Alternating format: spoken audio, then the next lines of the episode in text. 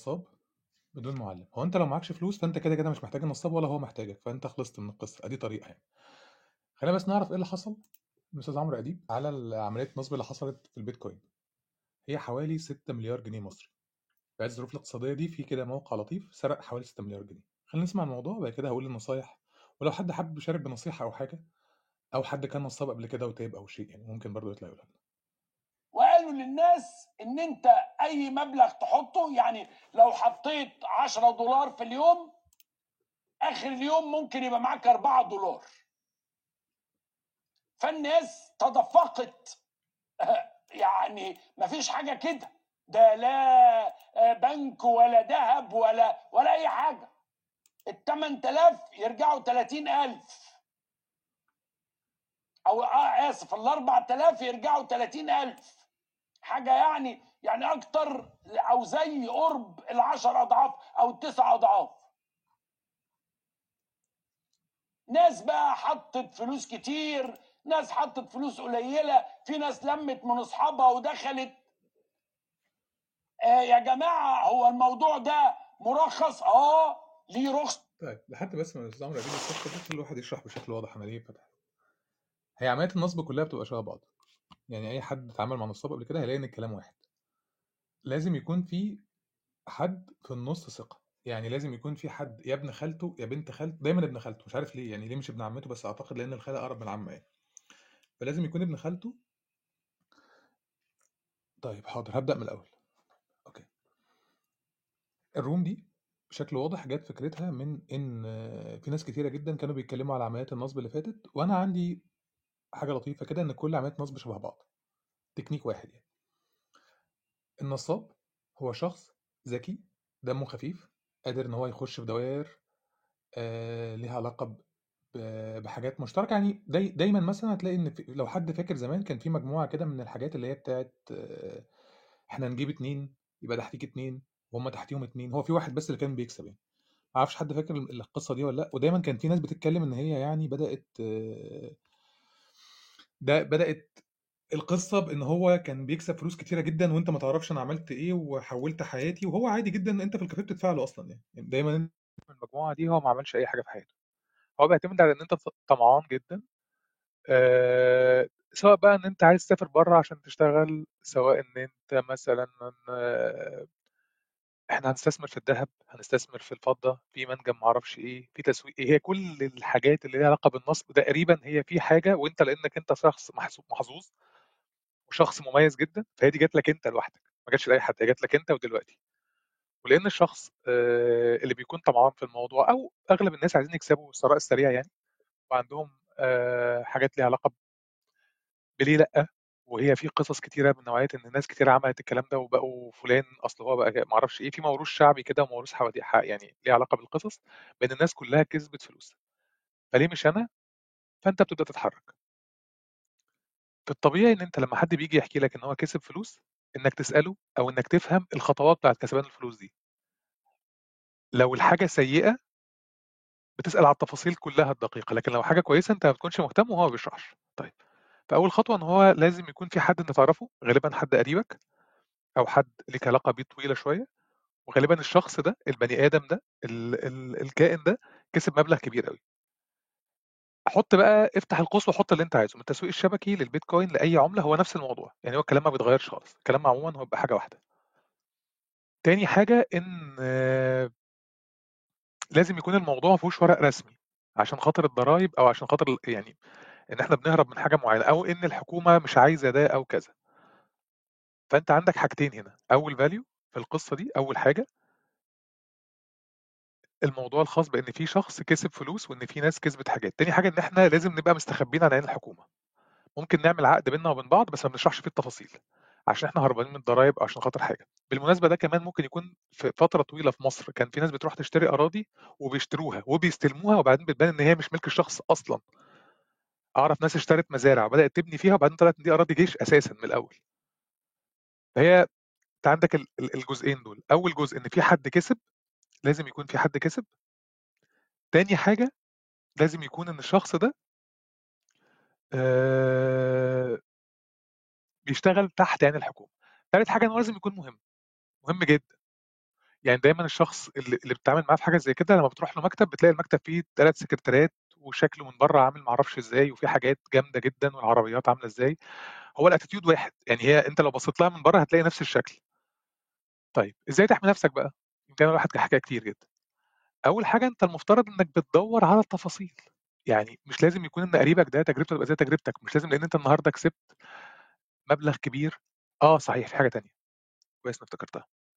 غالبا أنت بتكسب من نصاب غالبا بتكسب منه. يعني أغلب الناس اللي اشتروا أو ودوا فلوسهم كلها كانوا في الأول بيروحوا بمبلغ بسيط يدفعوه فالمبلغ ده يجيب لهم فلوس.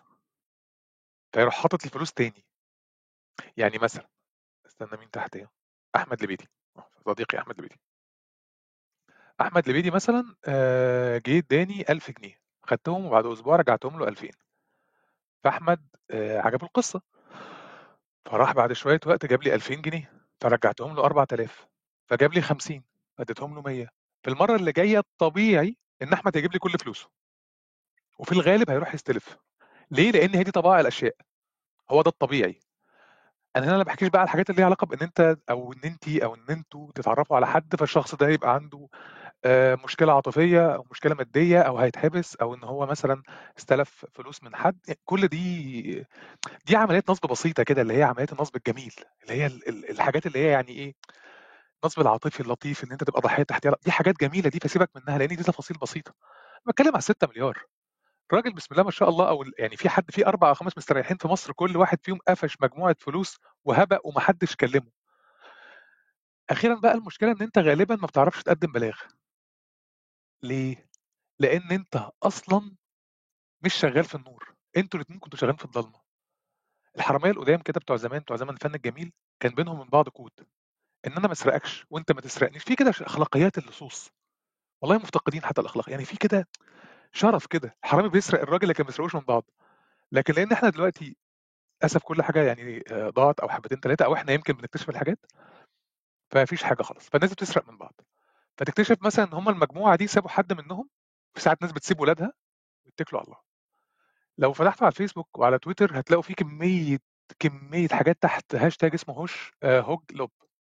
كمية تويتات لناس استلفت فلوس. يعني في واحدة كانت كان حد بيحكي عنها الصبح دي استلفت عملت جمعيات وراحت اشترت حاجات وعملت و... وأعتقد استلفت من ناس وبتاع على نفسها وصولات أمانة عشان خاطر تكسب ثراء سريع. هل من المنطقي إن أنت بتشتغل مع شركة سواء ليها علاقة بقى ببيتكوين أو بتعدين في حاجة حتى أنت مش فاهمها؟ يعني هل من المنطقي إن أنت مثلا حد يجي يقول لك إحنا بنعدن بيتكوين وأنت مش عارف يعني إيه بيتكوين أصلا؟ فتقول له آه هعدن إزاي؟ فيقول لك خد اشتري فتاخد يعني هل ده منطقي؟ هل من المنطقي مثلا إنك تشتغل في تجارة العربيات وأنت في الأساس معكش رخصة؟ يعني هل ده حتى يعني يبلغ منطق؟ فواحد ما تصدقش ما تصدقش خالص. طبيعي إنك لما تستثمر في حاجة تبقى فاهم هو إيه الاستثمار أصلا يعني هو أنا هستثمر في إيه؟ طب هو إيه البيتكوين ده؟ طب إحنا. أنا هعدنه إزاي؟ طب ال- الشركة دي موجودة فين؟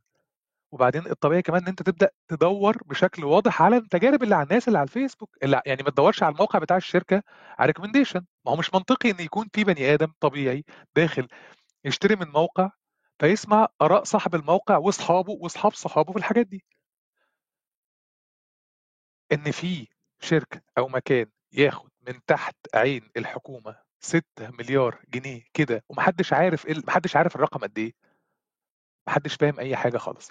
وده مش ذنب الحكومة. يعني أنت في الآخر مثلا أنت ممكن تلوم السيد الرئيس عبد الفتاح السيسي على حاجات كتيرة جدا. لكن أنت في واحد بكامل إرادتك الحرة خلاك تطلع من جيبك كل الفلوس اللي معاك وتروح تستلف وتخش جمعية عشان تدفعهم. يعني طب ما تزود البنزين يا كامل. يعني ما هو والله عنده حق. ما هو ما مش كده برضه. طيب الشركة دي عملت إيه يا ريس؟ الشركة دي بمنتهى بمنتهى البساطة عملت حاجة لطيفة جدا. طبعا هو الموضوع بيبدأ آه، سنه لو في حد من الأصدقاء تحت أعتقد ممكن لو حد حابب يطلع يشرح لنا موضوع التعدين ده. أنا بعت لحد صديق مش عايز أحرجه. لو حابب يطلع يحكي موضوع التعدين أهو. ازيك يا بيسو؟ صباح الفل يا باسم. صباح النور. صباح الورد. أنت ما أعرفش قريت الخبر ولا لأ أو سمعت عنه ولا لأ بس ممكن أقوله لك سريعا كده. آه قول لي بص يا سيدي في عندنا في مصر شركة اسمها آه، هوج لوب دي كانت مطلعة موقع وتطبيق قالت للناس حولوا حاجاتكم عشان خاطر هنعدل آه، العملات المشفرة.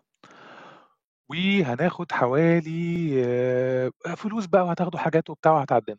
ناس كتيرة جدا استلفت وهي الشركة دي جمعت حوالي 300 مليون دولار وقفلت الموقع قفلت التطبيق واختفوا. لحد دلوقتي الناس ما حدش فاهم أي حاجة ما حدش أنا حتى مش فاهم هو إزاي الراجل راح قال لهم أهو الدكتوره نشوى كاتبة في الشات هوجلب فأنا مش فاهم هو المفروض تعدين إيه ولم منهم فلوس إزاي والرقابة عاملة إزاي؟ أنا عارف إن أنت موضوع البيتكوين بتشرحه كتير بس أنا مش فاهم قوي مش فاهم أنا مش فاهم حاجة خالص.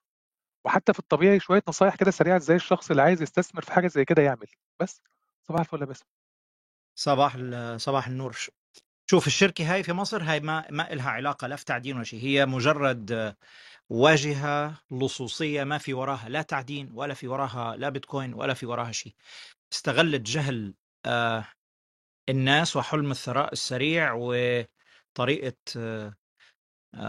الوصول لمال بسرعة آه، في ظروف اقتصادية سيئة وتسرقوا هلأ مين وراها؟ ده موضوع تاني. آه، قبل ما أقول أحكي أحكي لكم شو يعني تعدين عشان الناس تفهم آه، ما هو التعدين في العملات المشفرة وكيف بيشتغل. أنا هقول لك إنه هذا الموضوع إجاني فيه رسائل على الخاص خلال يعني أسابيع اللي عدت من أشخاص بيسألوني عن الشركة وقلت لهم ما في شيء فأنا عملت سيرش سريع وما في شيء اسمه تعدين بهذه الطريقة إلا بشروط.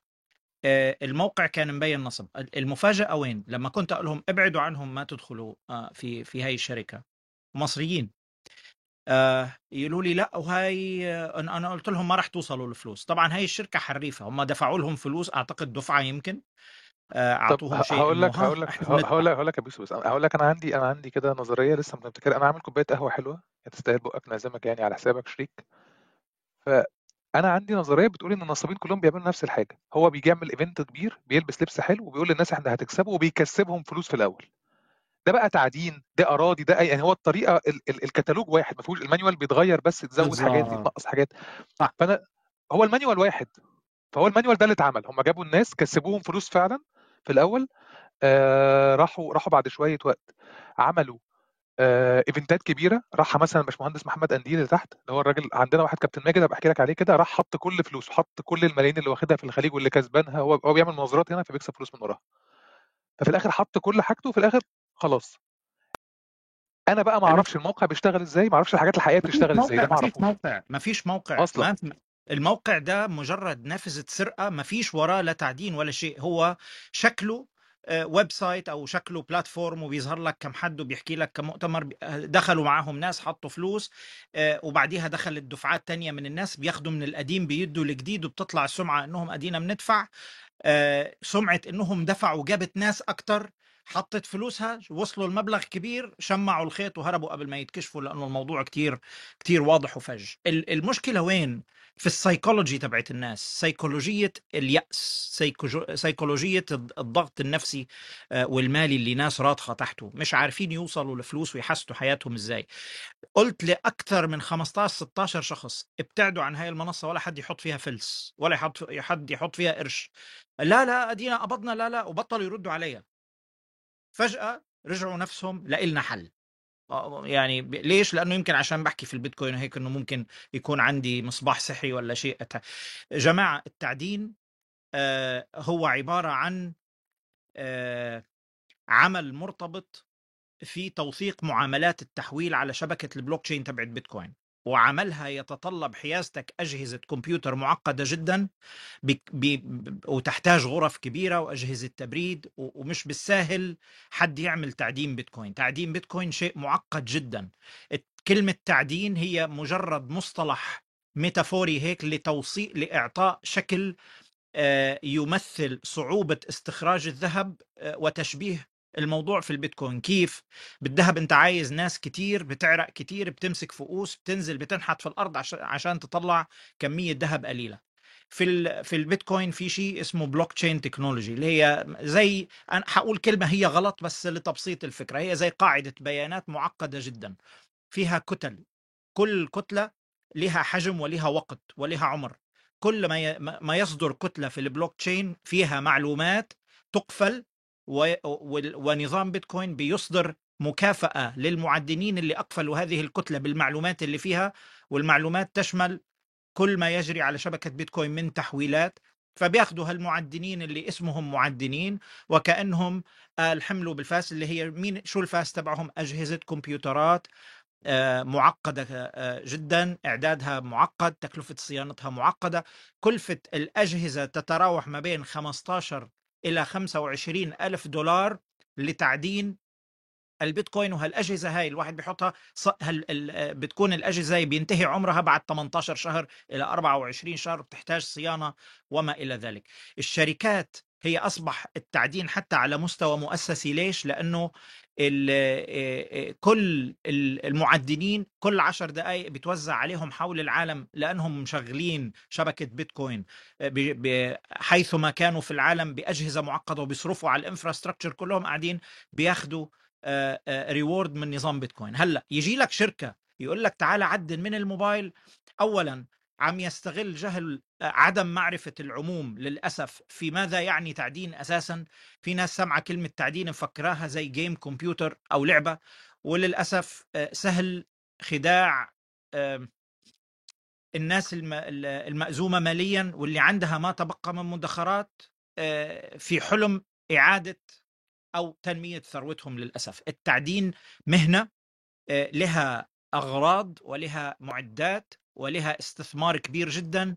الموضوع بحاجة إنكم تقرأوا عنه بالتفصيل. آه، أي شيء يتعلق حيجيكم حد يروج لكم شيء عن الكريبتو وعن بيتكوين؟ ما حد في حد سألني ما على منصة اسمها إيفيتس معرفش إيه إيفيتس دي. لا حد ايفيست ما شوف آه، في آه، منصة شو يعني؟ منصة تداول ولا منصة شو تعدين. ما طب في هو بص طب أنا مفيش حاجة اسمها كده. ما فيش حاجة اسمها كده. من الآخر ما فيش حاجة اسمها كده. منصات تداول. تداول في منصات معروفة اسمها بتروح على موقع انفستوبيديا بتكتب اسم منصة لا لا لا التداول لا لا اللي بشويش بتعرض بشويش والنبي بس انت بتتكلم على ناس في ناس حاطة بص هم قلبها يعني اكتب لي الموقع احطه فوق حياة النبي في ناس أعرفها بص أنا أعرف أنا أعرف حد داخل جمعية عشان يتداول فبعت لي بس قول لي اسم لا الموقع كده نكتبه ورا بعض آه لا لا أو اكتبه لي كلمة خطيرة ما حدش بيتداول وفلوسه عند غيره دي نصبة هيك من الآخر هاي أصلا. نصبة ما حدش بيتداول وفلوسه عند غيره موكل في إنه يتداول له فيها إلا فقط لو كان مثلا مثلا بنك زي خلينا نقول بنك CIB عنده financial advisor بتقول له استس... آه، بدي أعمل معك خطة استثمار في البورصة عن طريق البنك هذا ال advisor بيدير لك آه، عملية استثمار. عدا عن ذلك ما في في الكريبتو ولا في أي شيء تاني إنك توكل فلوسك في جمعية حد يتداول لك فيها الكلام ده سرقة. في في أكثر من 95 96% إذا مش 99 حيكون. الكلام ده سرقة فكرة الكريبتو فكرة لا مركزية بمعنى بتشيل الطبقات ال- آه، بتشيل الوسطاء من الطريق وبتخليك قادر تتمكن من من من القيام بكل شيء بشكل فردي 100% وأنا دايما بقول اللي بده يدخل لمجال الكريبتو في ضريبة بده يدفعها مو ضريبة مالية. إنك أنت حتصير موظف بنك نفسك أنت حتصير مسؤول ال security أنت حتصير مسؤول ال risk management أنت حتصير مسؤول ال IT تبع نفسك أنت حتصير ال banker تبع نفسك وقراراتك فردية. مجرد ما بتدخل طبقة في النص أنت رجعت لغيت فكرة اللامركزية وفتحت نفسك على السرقة وستسرق. في أكثر من 95% من الحالات ستسرق. المجال ده لا يحتاج إلى وسطاء بمجرد ما كان في وسيط بينك وبين ال ال الأصل المالي بالكريبتو هذا الوسيط اللي هو جمعية اللي هو شركة آه، اللي هو تطبيق بيقول لك هعدل لك ففلوسك عندي وأنا هعدل لك الكلام هذا كله كلام فارغ وكلام طيب. نصب ودجل. حلو. خدني كده عارف أنت أنا أنا دايما إيه أنا ربنا خلقني طبيب. أوصف ال... يعني مش أنا هو خلق واحد تاني بس هو رئيس الجمهورية عندنا. ما علينا يعني. أنا عايز أفهم طيب أنا عايز أفهم بس دلوقتي إزاي إزاي البني آدم يبص على يعني أنا مثلا لو أنا شخص بيتعرض لل عايز يروح المجال ده أكيد في مواقع في العالم ينفع أخش أبص عليها إذا كانت التجربة دي حقيقية ولا لأ؟ أو إذا كان ده حقيقي ولا مش حقيقي؟ وإيه الحاجات اللي أول ما الشخص يعني أنا مثلا بعرف إزاي نصاب يا أستاذ بيسو أنا بك أنا بتكلم على نفسي. أنا أول ما يقول لي عارف أنت ما تعرفش علي بيه مظهر اللي هو بتاع هوب هوب هوب هتبقى فوق. تلاقيه راح عامل لك كده وقاعد يحكي لك على تجارب ناس كلها نجحت. طب أنت ما نجحتش ليه؟ يعني زي الساحر كده اللي ممكن يعرف كل حاجة عن الناس كلها بس مش قادر يعرف عن نفسه. كان نافع نفسه يعني. فإيه الحاجات اللي لما يقولها لك حد أو ما يقولها لنا حد مثلا ليها علاقة بعملية التعدين أعرف إن هو نصاب على طول أو عملية التداول. أول ما يقول لي الكلام ده تداول. طالما فلوسك آه هتتسلم لطرف ثالث غيرك وغير الأصل المالي مباشرة؟ أي طرف ثالث بيوعدك بخدمة أو بيوعدك ب... بنتيجة معينة انه هو يقوم فيها نيابة عنك وسيط بينك وبين آه، الأصول هاي مهما كان نوعها كان تعدين كان تداول كان أي شيء آه، أنت هون بتتعرض في الأغلب بما يزيد عن 95% لحالة نصب. الوسيط في مجال الكريبتو له مواصفات محددة. آه، مثلا ممكن نروح لتطبيق يقوم عنك بالتداول تطبيق ذكاء اصطناعي موجود في ال App Store شغل شركة أمريكية بتربط مع حسابك في باينانس مثلا اللي هو آه، محل الصرافة اللي الناس بتتداول فيه الكريبتو بتربطه ب API وبتفصل منه صلاحيات السحب والإيداع. وفقط بيقوم بدال آه، يأخذ قرارات البيع والشراء نيابة عنك بس ما بيقدر لا يسحب ولا يودع.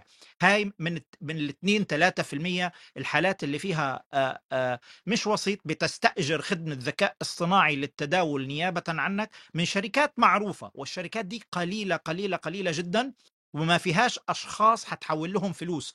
يعني هاي حتى هذا التطبيق اللي هو ذكاء اصطناعي بيتربط بحسابك ما بتحول له فلوس. فلوسك قاعدة في حسابك إلا اللهم أنه الذكاء الاصطناعي بيبص على التشارتات وبيقرر هو اشتري وبيع اشتري وبيع بفلوسك بس فبتتحمل مخاطر إنه يأخذ قرارات خطأ. بس فلوسك في محفظتك عندك. هاي حالات قليلة أو آه، في خدمات من طيب هالنوع هي بص بتمثل معلش. نسبة بسيطة بس أما عدا ذلك أي وسيط حياخد منك فلوسك. طيب ويقول لك أس... فيهم أس... شيء ده نصب. طيب أنا أسئلتي تبان إن هي غبية وهي غبية فعلا بس معلش يعني خدني على قد عقلي. أنت بتتكلم إن الطبيعي إن يكون في بينك وبين ال- التداول ده في ش- يعني في application أو في حاجة معينة بتنزلها من ال App Store أو بتنزلها من Google Play ده منطقي. لكن هل الطبيعي لكن مش من الطبيعي إن يكون في شخص بني آدم حقيقي بيقول لك أنا اللي هعمل لك ده. في الحالة دي هو غالبا نصاب. أنا فاهم مش صح؟ بس هعمل لك ده خصوصا إذا في دفع فلوس. ركز على الحتة. إذا في فلوس حتدفع لجهة تلت طرف ثالث بينك وبين الأصل معناها في حد حابب يوصل لفلوسك. أقف كده آه، يعني تأنى كتير قبل ما تحول فلوس. ال- ال- العنصر الرئيسي في طلب الفلوس لطرف ثالث أنت هون عم تتعرض إلى شيء ما خطير جدا. أول ما تستشعر حد بيقول لك حول لي الفلوس أقنعك ب sales pitch هيك صفقة مبيعات آه، دلس عليك فيها وعمل لك ترويج قال لك حول لي ادفع آه، حط فلوس في الحساب عندي هون أنت وقف واسمع اللي بيقول لك لا خد كلامه ما تدخل. انت وقف واعمل شرطة لنفسك. طيب بص بص بص لأن واضح إن في ناس كتير عندها أسئلة. لو أنت عندك مثلا إحنا أنا الروم دي مش هتطول كتير هتقعد مثلا حوالي ساعة ونص أو يمكن وحياتك ولا خمس ساعات هحط مثلا لا لا لا عندي روم والله تاني بعديها لطيفة جدا عن التعليم. دكتور مشروع أنا مهتم إن أسمعها. هحط بس كده link الاسئله فوق على قناة التليجرام والناس اللي حابة تسأل ممكن تسأله هناك لأن أنا فعلا الأسئلة بتضيع مني في الشات. بس خلينا مع بعض كده. اتفضل يا دكتور خطيب. السلام عليكم. صوتي مسموع يا آه يا نور حبيبي الحمد لله. مسموع اتفضل. صباح بو صباح بو بو المخير بوسو أنا آسف هو أنا آسف باسم طيب أنا آسف. والله في حد بعت لي قال لي الاسم بوسو بصوا بصوا اسمي بصوا بيحصد وشوفوا يعني. بصوا شوف أوكي ماشي. بصوا اتفضل يا أستاذ اتفضل يا أحمد. معلش أنا آسف والله التعليم المجاني بيفرق في الحاجات أنا ما كملتش ال- اتفضل بص يا أحمد. هو قبل ما تتكلم في أي حاجة بقى ليها دعوة بالنص يعني في الكريبتو الكريبتو تقريبا 99% منه نصابين. والواحد في المية اللي هو يعني من رحم ربي 90% مش فاهمين هما بيعملوا إيه. ففكرة إن أنت دلوقتي تخش أساسا إن أنت تسوق لحاجة زي الكريبتو بالذات في بلد زي مصر ده النصبايه الأولى يعني. يعني أنا أروح أشوف دلوقتي الناس اللي هي شعب بيقول لك صدر الفرخة ب 180 جنيه وما أعرفش إيه وبعدين أجي أقول له تعالى اتكلم في العملات الرقمية وما أعرفش إيه. دي مبدئيا دي أول نصبايه ال promotion أساسا بتاعها الشعب زي الشعب بتاعك أنا مش فاهم لحد النهارده إزاي الناس لسه قادرة إن هي تعمل كده يعني. يعني أنت محتاج ما بعيدا بقى عن النصاب اللي هو القصة الأخرانية دي عندك كام قصة نصب وكام واحد بيتقبض عليه في خلال السنتين اللي فاتوا دول بسبب نفس المشاكل دي؟ FTX ده مش ده برضو في أمريكا وجميل وما أعرفش إيه وكان بيعمل donations حتى لل Democratic Party فبيعمل donation سياسية. وكل الكلام ده وبرضه اخذ فلوس ناس كتير جدا مليارات يعني مش بقول لك بقى اللي هو 600 مليون ما أعرفش إيه مليارات الفلوس just wiped out وده حتة. والمشكلة إن إحنا الناس لسه بتطلع وبتتكلم على الكريبتو على أساس إن هو عملة وهو مش عملة. فيهوش أي حاجة تدل إن هو عملة.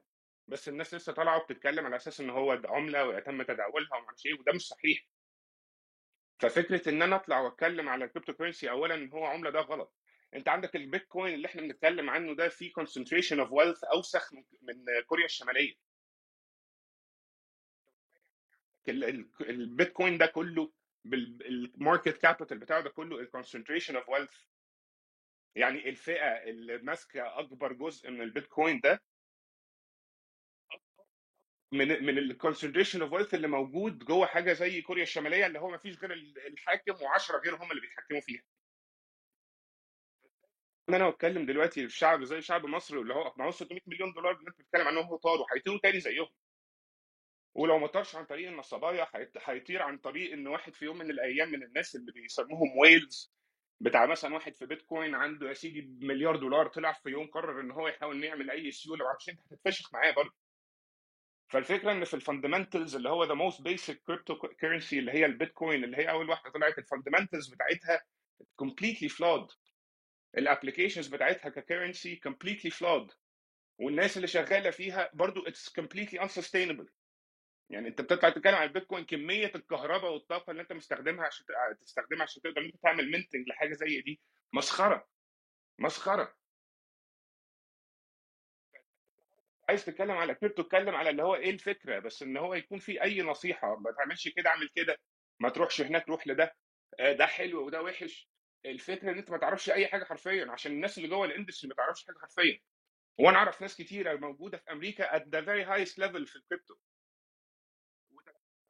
مش أكتر معتمدين بس على الجحد وال واللي هو فكرة الشخص المقهور بتاع امبارح بتاع كتابك ده اللي أنت كنت بتتكلم عنه.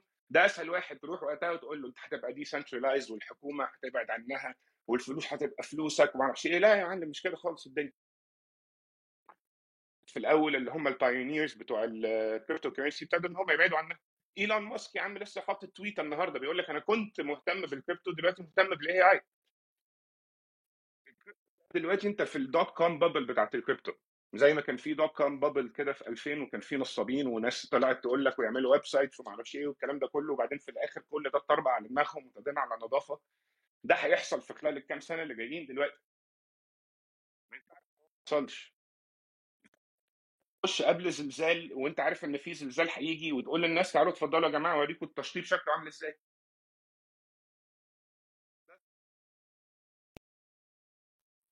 طيب.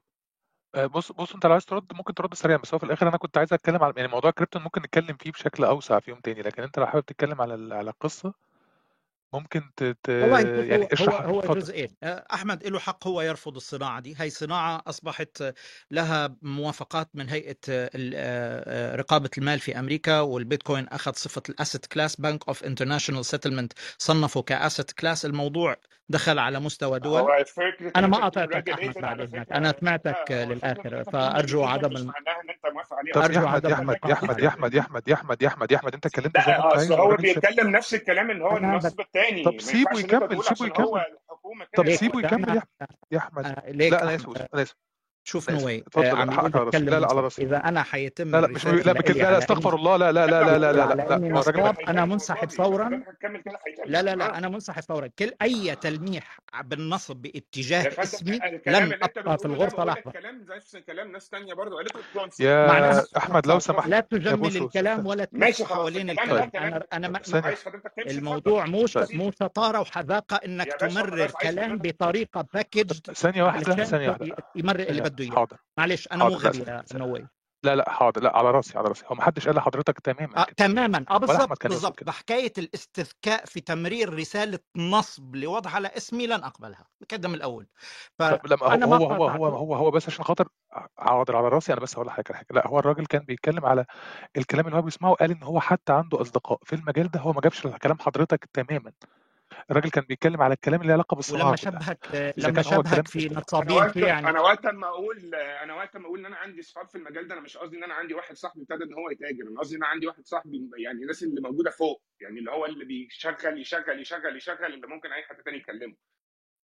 هو مش قصده إن حضرتك خالص يا فندم خالص ولا إن هو حتى كان أنا إذا كان إذا كان حضرتك أرفض أي محاولة تشبيه بأي نصابين هو يعرفهم أو اصدقائهم هذا واحد. اثنين لو هو كل الحرية تمام. يرفض القطاع ده ويقول هذا قطاع أنا مو مقتنع فيه هذا ال- البيتكوين وهمي أنا ما بدي إياه هذا بيحذر الناس هو حر. أنا بنظري هذا هاي صناعة دخلت آه، في مؤسسات المال ودخلت حتى في عروق آه، بعض آه، الحكومات أقربهم لنا دبي والبحرين. فبالنهايه هذا أمر موجود التعامل معه علشان الناس اللي حابة تتعامل معه في ناس مش حابة تتعامل معه حريات شخصية لا يوجد وسطاء. التعامل في هذا الوسط مباشر بينك وما بين البلوك تشين مباشرة. أنت بتاخذ قرار عن نفسك أموالك لا يستلمها أحد. مجرد ما طلع promotion ال promotion في هذا القطاع غير موجود. قطاع اللامركزي هذا ما في حد بيروج له. أي ترويج تجاري. واضح إنه إعلانات مدفوعة واتصالات و websites عم تروج وهذا الترويج يمر في دفع مال هذا نصب. المال مالك في محفظة هيك محفظة الجلد اللي في جيبك في محفظة رقمية آه، بتكون فيها أموالك الخاصة. أنت بتاخذ قرار وأنت بتعمل عملية ال swapping في- في إنك تحول لنفسك من عملة لعملة أو أنت تتداول أو أنت تستثمر. التعدين عالم تاني خالص ما حد يقرب على التعدين لأنه مش حيت... مش حتفهموه بسرعة. آه، موضوع تقني معقد وما في تعدين في الموبايل ولا في تعدين عن طريق مواقع. بهذا الشكل. غالبية الترويج على مو- موضوع التعدين بالطريقة اللي حصلت في مصر وهذا على فكرة ال- ال- الهوج هيدا مش أول واحد ولا آخر واحد. صار في سلسلة منهم آه، هذا يمكن ثالث أو رابع مرة بتصير خلال سنتين في مصر. بس هذه ضربة كبيرة كانت يعني. ضربة موجعة. كمية المبالغ اللي جمعت هلأ مبلغ آه، هو الأكبر آه، بمحاولات النصب في مصر. ما في تعدين بهذا الأسلوب التعدين آه، بحاجة إلى غرفة لشرحه بالتفصيل كيف بيتم علشان الناس تفهم إنه لا يروج بهذا الشكل ما حد يدخل في موضوع الحلم الثراء السريع من هذا المنظور ابدا واللي بده يتداول فرديا بينك وبين البلوك تشين بدون وسيط البلوك تشين اللي هي البرنامج اللي بي آه، آه، أو قاعدة البيانات مباشرة والنظام المالي اللي له set of أوامر أنت قادر تتواصل معها بدون أي وسطاء بمجرد وجود وسيط اهرب كما يهرب آه، آه، آه، أي مخلوق من قدام الأسد فورا. طيب. أنا بس هسأل سؤال وبعد كده هكمل الدور لأن نيو كمان عايز يتكلم. هو أنا في التداول اللي هو اللي حضرتك بتتكلم عليه لو أنا مباشرة زي زي حضرتك بتتكلم عن موضوع دبي ده هل أنا الكلام ده مثبت بورق؟ يعني هل في ورق في حاجات تعاملات لو حصل مشكلة أو حصل شيء ينفع أرجع على الجهة اللي تداولت معاها يب- يعني في كلام في النور ولا برضه بيتم عن طريق حاجات اتفاقات مش مع يعني مش مش معلنة؟ يعني لا هل في ده اتفاق معلن؟ في في منصة باينانس آه، مثلا أصبحت مرخصة في دبي للي عايشين في دبي أصبحت أخذ ترخيص رسمي أيضا في البحرين. هذا لا يعني أنه هاي المنصات آه، ممكن ما تفلس وتسكر ممكن يحصل فيها مصايب طبعا بس لها رخصة في دبي. عشان تفتح حساب فيهم بيعاملوك زي البنك. هات صورة جواز سفرك هات آه، رخصتك آه، حنفتح لك liveness video بدنا نسجل وشك على أنك فعلا إنسان حي موجود مش عملية تزوير. بيعملوا KYC كيف ما بتروح تفتح عند البنك حساب بيقول لك know your customer اسمها KYC هات جوازك هات اوراقك وقع كذا هون عم يعملوا إجراءات رقمية لل KYC فحسابك موثق الحكومة عارفاه. هلأ آه، إذا أنت محفظتك اللي في جيبك سبتها في ال coffee shop ورجعت ما لقيتها هيك اسمها اتسرقت. نفس الشيء إذا محفظتك الرقمية ما ما حفظت ما, ما رفعت مستوى التأمين عليها بنسبة كبيرة ممكن ال username وال password تبعك آه، يتسرق فرضا يعني أنا ببسطها هيك حد يدخل على آه، محفظتك ويعمل عملية تحويل من حسابك لحسابه موجودة العملية ومرصودة بس تعال اثبت إنه حد سرقك. زي ما بدك تروح تثبت مين سرق المحفظة من طاولة ال coffee shop فالموضوع أيضا في حمايته أنا قلت في ضريبة. الدخول لهذا المجال في ضريبة مش مالية في ضريبة سيكولوجيه وضريبة عملية. تتطلب تثقيف واسع جدا بفهم كيف أنت تصير risk manager يعني بدك تدير مخاطرك. كيف بدك تصير security manager بدك تكون عامل أعلى عمليات ومستويات الأمن. جهاز تليفون نظيف إيميل جديد مش مستخدم password ات جديدة. كل مستويات الحماية من من طبقات ال password ات ال- الجهاز هذا ما بيتفتح على شبكات انترنت public WiFis ما يعني الواحد بده يعمل ويحرص على البنك الافتراضي الرقمي اللي قرر لو كان شخص مقتنع في هذا المجال إنه يشتغل فيه. ولكن أنت حتكون طاقم بنك كامل عم يشتغل لنفسك. ممنوع تدخل وسطاء وعليك ضريبة التثقيف والتعليم والقراءة علشان تفهم بالضبط كيف تتعامل مع هذا الوسط. ما هو سهل بس موثق. آه نعم موثق. في كمان منصة إماراتية اسمها بيت أويسز وفي منصة بحرينية اسمها رين. هدول آه، منصات عربية موجودين مثلا في الخليج. غير منصة باينانس العالمية اللي أصبحت مرخصة في آه، الإمارات والبحرين. آه، وفي كمان طرق كتير ولكن هاي المنصات توثقك لأنها منصات مركزية مش لا مركزية بوابة للدخول إلى آه، البيتكوين اللي هو نظام مال لا مركزي ولكن موثق معروف حسابك شو بيصير فيه وقادر إنك إذا حصل عليك عملية سرقة مثلا من حسابك أن يتتبع أن يحاول وتبلغ الشرطة وكل هالأمور هاي حاليا مثلا لو كنت في الإمارات. أما لو كان آه، هاي هذه النصبة تبعت عملية التعدين هذا موضوع مختلف تماما. هاي عملية سرقة في وضح النهار غير مرتبطة أساسا في عالم الكريبتو إلا من عنوان اللي كتبوه اسمه تعدين بيتكوين. مجرد text typo طبع في website عدا ذلك لا يوجد شيء له ارتباط في كل عالم البيتكوين. هدول نصابين. خلينا نفرق بين ثلاث حاجات عشان خاطر نعرف نتحرك يعني هقول حاجة طب يا أحمد وبعد كده هقول لك على حاجة يا أحمد وهديك اللي أنت عايزه. يا أحمد ثانية واحدة بعد إذنك بعد إذنك. في مجال ال- البيتكوين وده في ناس شايفة إن هو بالكامل نصب أو بالكامل حاجة سيئة وحاجة وحاجة وحاجة وحشة وده دي قرارهم. بس في الآخر في مجال المجال ده جواه آه وده في جوه المجال ده في حاجات في النور آه منطقية جوه المجال ده في أشياء ليها علاقة بالشغل وبكذا وبكذا وفي حاجات في النور. ده مجال. مجال التعدين ده من بابه مش مفهوم وأغلب الحاجات فيه مش منطقية وخصوصا على الموبايل. الحاجة الثالثه بقى اللي إحنا بنتكلم عليها بقى اللي هي حاجة في النص مفيش وسيط لا بين ده ولا بين ده. أنا كده فاهم صح؟ يعني مجال مجال البيتكوين ده ده مجال في ناس شايفاه نصب في ناس شايفاه كويس في ناس شايفاه حلو مش مشكلة مش قضية. ده ممكن نتكلم فيه في يوم تاني. لكن دلوقتي مجال التعدين ده كله خطر كله غلط. أي حاجة بينك وبين وسيط خطر أو غلط. مظبوط؟ أنا كده فاهم صح؟ 100% لا يوجد وسطاء تمام. شكرا. اتفضل يا أحمد. انت بتتكلم على exchanges already regulated و already كانت موجودة وفي ع- عمل كي واي سي ومش كي واي سي وعادي في يوم وليلة بيقول لك فلوسك مش موجودة عندي. انت عندك اللي حصل في FTX ده بسبب إن واحد قرر إن هو يسحب السيولة منهم. شخص شخص واحد صحي الصبح قرر يسحب سيولة exchange ب 8 مليار دولار وقع. يعني إيه مش نصب يعني؟ يعني إيه ال industry مش نصب؟ ما ده عمل KYC و regulated في أمريكا والحكومة regulated وكل الكلام ده. يعني إيه مش نصب إن أنت تعمل الكلام ده؟ يعني إيه إن أنا أدخل حد أقول له اتفضل حضرتك ده مجال جميل جدا وخش على exchange وال exchange ده بيعمل لك كي واي سي ومش كي واي سي بس ممكن واحد في دبي من صيني كان عايش في سنغافورة يصحى الصبح يقول لك أنا هسحب سيولة فلوسك كلها تضيع. وما ينفعش ان إحنا نتكلم برضو بنفضل بنفضل نتكلم على أساس إن ال cryptocurrency ده في محفظة الفلوس حضرتك بتتحط في محفظة ال cryptocurrency مش فلوس. ما بيأديش أي وظيفة ليها دعوة بالفلوس. فأنا مش فاهم الناس جايبة الجرأة منين إن هي تتكلم على ال cryptocurrency ده بجد على أساس هو آه. بص بص يا أحمد هو ده موضوع تاني ممكن نفتحه في يوم تاني. أنا دلوقتي اللي كنت فاتح عليه ال room حتى ال topic اللي كان موجود أستاذ آه، بص طلع معايا وإسلام وأغلب الناس هنلاقي نتكلم عن حاجة تانية خلاص. أو مثلا أستاذ نور أهو.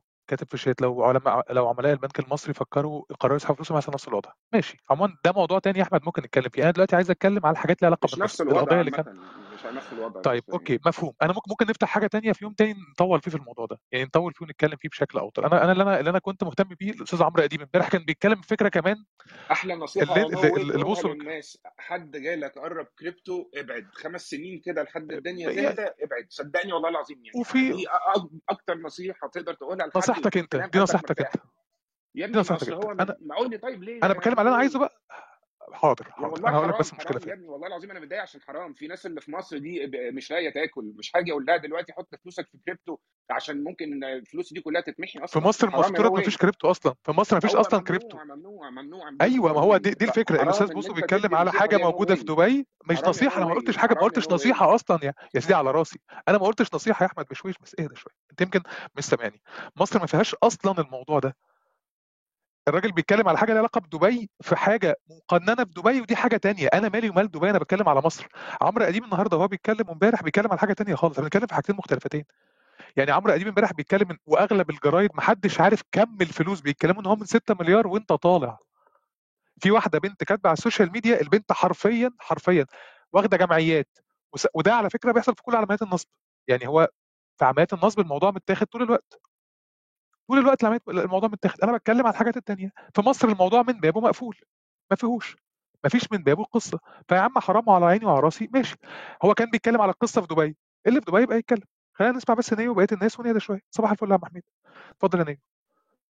آه، صباح الخير ومساء الخير يعني آه، آه، طبعا موضوع ال trading ده عموما يعني أنا راجل ماليش قوي في الكريبتو ف...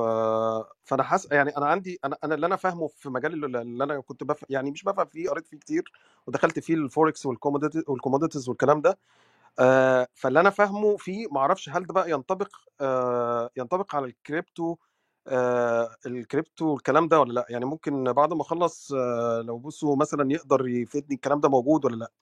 أنت مبدئيا كده في ال... في في أي broker أنت ما تقدرش تروح بت trade في الفوركس أو ال commodities عموما إلا لازم broker في النص.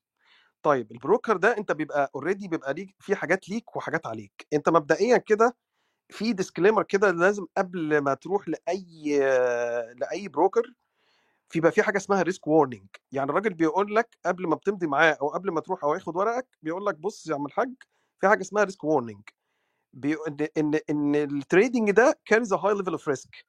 And it's أو بيقول لك بصراحة كده possible to lose all of your invested capital uh, invested capital. فدي حاجة كده الراجل قبل ما بتمضي معاه ال broker ده بيقول لك مجرد لو أنت مثلا دخلت trade معين على أي pair مثلا of currency مثلا fiat currency مثلا لو دخلت آه، وخسرت هو ملوش علاقة. الراجل ده بيقول لك أنا ماليش علاقة.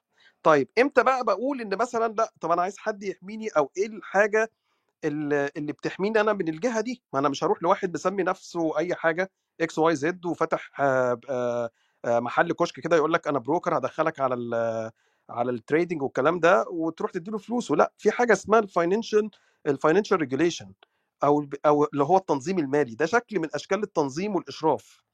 اللي اللي فيه عموما ال broker والمؤسسات المالية دي بتخضع ليها وبيبقى فيها قيود ومبادئ توجيهية. يعني مثلا ما يقدرش يقول له آه، أنا هدي مثال مثلا سطحي كده ما أقدرش مثلا داخل ب 1000 دولار مثلا على ال trade آه، ما أقدرش إن أنا مثلا آه، آه، آه، في في حاجة اسمها leverage أو إن أنت ممكن تاخد ال 1000 دولار دول تخليهم 100000 في لحظة من اللحظات وإن أنت ت trade بال 100000 بس بيبقى فيه high ها- يعني بيبقى فيه خسارته بتقط مستك يعني ممكن يخرجك بره. ففي عوامل تنظيمية يجي يقول له لأ أنت ال leverage ده مثلا ما تعلهوش مثلا واحد ل 10 مثلا يعني تخش تخش ب 10000 ففي جهة بتنظم ال- المؤسسات دي وبتخضع وبتخضعها يعني عشان تحميك من المخاطر المالية والاحتي... والاحتيال لأن أنت أصلا عندك سوق الفوركس ده أنت في اليوم بيبقى فيه حوالي 5 مليار دولار بيتم فيهم التداول. فهي الموضوع مش عاطل في باطل أو الموضوع لازم يبقى فيه شيء آم، آم، هيئة أو هي أساسا مش هيئة. يعني أنت بيبقى عندك في هيئات حكومية مستقلة ب- ب- على على تداول ال- ال fiat currencies دي آه، بتتحكم بتخضع المؤسسات دي ل regulation معينة يعني. فال ال ال ال ال ال ال كمان بيبقى يحصل لها auditing يعني الجهة دي من الدولة بتخش تعمل لها auditing إن أنت مثلا لو في تغييرات معينة لازم تبلغ لازم تبلغ الجهة ال ال ال ال ال regulator ده اللي بينظم القصص دي. آه، اللي أنا فاهمه إن في دول كتير بيبقى فيها الجهات يعني مثلا أستراليا مثلا فيها اللي هي ال ASIC دبي فيها أكتر من أربع أربع جهات لبنان فيها تقريبا بنك لبنان آه، الكويت فيها تقريبا جهتين أو ثلاث جهات آه، كل وطبعا دول أوروبا فيها كتير كل تقريبا غالبية آه، معظم دول أوروبا في كل دولة بيبقى فيها جهة. أنا السؤال بقى اللي اللي اللي اللي, اللي, اللي, دلوقتي اللي المفروض آه، يتسأل. هل مصر رقم واحد فيها جهة فيها financial regulator بيشرف على الشركات اللي بالطبيعة دي؟ ده السؤال الأولاني. السؤال الثاني أنا ما بفهمش في موضوع ال- الكريبتو وحتى هذه اللحظة عل- يعني في علامات استفهام بس ده موضوع تاني يعني. هل نفس الجهات دي بتشرف على الكريبتو يعني أنا دلوقتي مثلا رحت مثلا حاجة زي Robin Hood حاجة اللي حصلت من تقريبا من سنة وقعت وما أعرفش اللي ثانية حصل واحدة فيها منصة للتداول اسمها Robin Hood؟ تقريبا آه كانت في أمريكا. ممكن بصوا يصحح لي يعني. اسمها كده. حصل فيها okay. حصل فيها نفس الأزمة بصوا صح كده لا واتسحبوا لا حصل فيها موضوع تاني. أسهم شركة gaming هذيك كانت واسهم شركة عادية مش كريبتو وحصل فيها آه، تلاعب في سعر سهم شركة عبارة عن دكان ألعاب كبرت وكانت خدعة من مجموعة آه، أفراد حبوا يتمردوا على النظام المالي العالمي فخدعوا آه، آه، صناديق استثمارية كبيرة كانت بتنظم حركة آه، بعض الأسهم في السوق خلوهم يخسروا.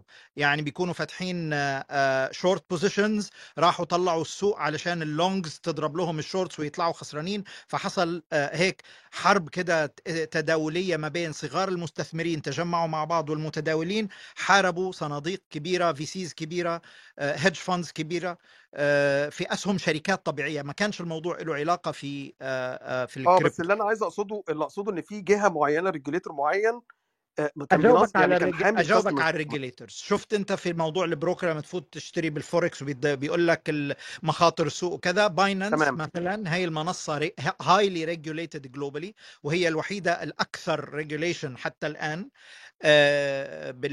بالمناطق العربية اللي عملت لها regulation وبرا في الأجنبي لما بتجي تفتح ال account وبتيجي بتعمل أول trade وبيقولوا لك مخاطر وال risk وإنه أنت مسؤول وممكن تتعرض إنه تخسر كامل آه، آه، كامل أموالك. فيه بيحطوا لك كل حتى ال- ال license ال- تبعتهم وال terms تبعتهم very clear ولما تروح تشتغل futures ما بيخليك تشتغل futures إلا ما تعدي آه، آه، في مش فاكر كم سؤال في عدد من الأسئلة وبرضه بيحط لك terms و conditions وبيفهمك المخاطر تبعتها. آه، من حيث ال regulation آه في regulation على المنصات المركزية ال highly regulated مثال عليها Binance الأكثر regulation ليش الأكثر؟ لأنها هي تقريبا آه، 70 80% من من من حجم السوق الفعلي. فالدول مركزة إنها تعمل لها regulation في مصر المشرعين اجتمعوا على منع الكريبتو نهائيا.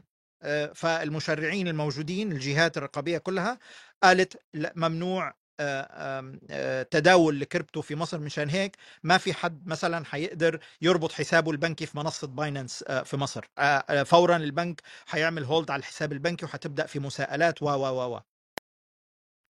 آه كده طيب خلاص كده ممكن الكلام واضح. ممكن ممكن ممكن يا نيو بس أسمعك حاجة لطيفة ممكن اشرح بس حتة GameStop دي النيو عشان حاضر بس أنا أقول لك على حاجة لطيفة. ده واحد من الناس اللي تعرضوا للعملية هو راجل بيحكي هو إزاي راح للشركة دي وتعامل. هو نفس كلام بوست بوسو تقريبا وأغلب الكلام اللي بيتقال.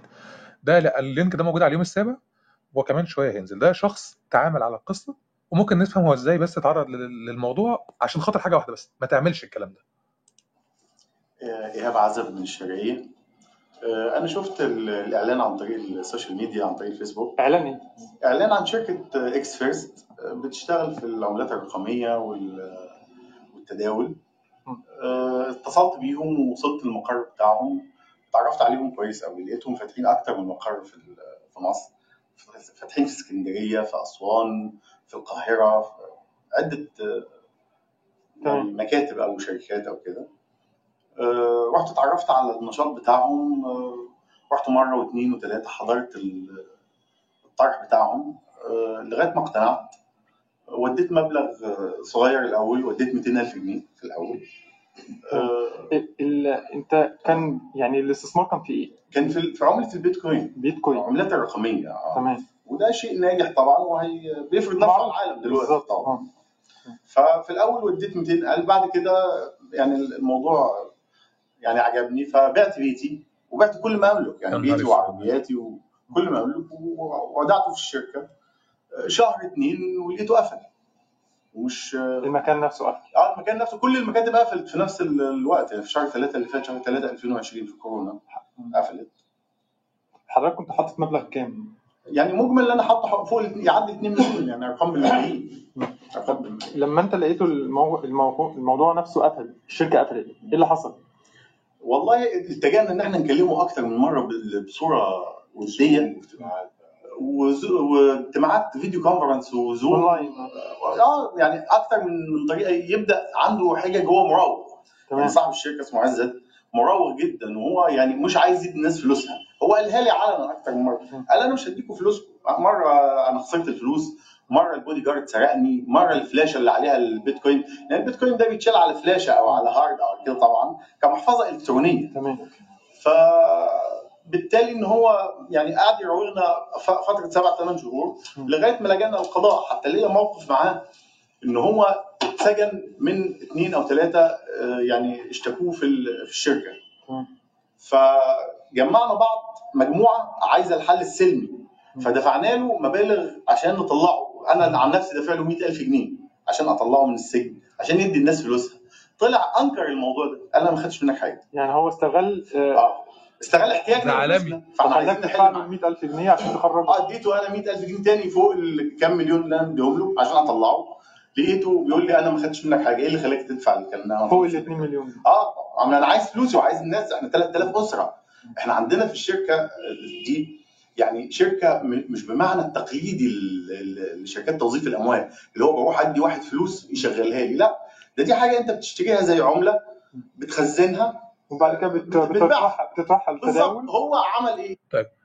أنا بس عايز أكمل حاجات بس أنا عايز أقول للناس اللي هم بيتريقوا على الراجل ده راجل بني آدم عادي جدا زينا كده يا جدعان. آه هو معاه فلوس ودي فلوس تعبان فيها واضح جدا والناس اللي هتشوف الفيديو فعلا شخص تعبان وبيحكي حدوتة.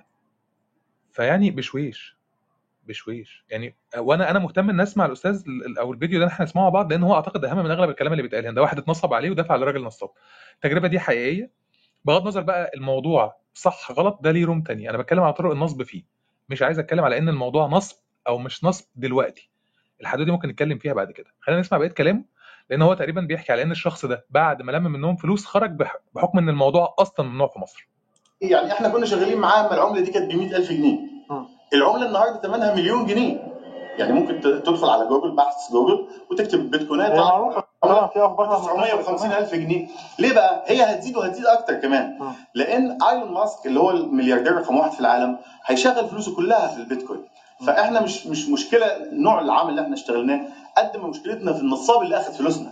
إحنا الشركة دلوقتي داخلة على مرحلة دمار يعني عائلات هتقع في بعض. إحنا في عائلات كتير في الصعيد آه، يعني واخدين فلوس الصعيد ده يعني واخد من ده وده جايب ده فعائلات كتير هتقع في بعض. مم. عندنا ناس جايبة قروض. يعني الناس نسبة الناس اللي جايبة قروض في الشركة كتيرة جدا هتتسجن. عندنا حالات وفاة.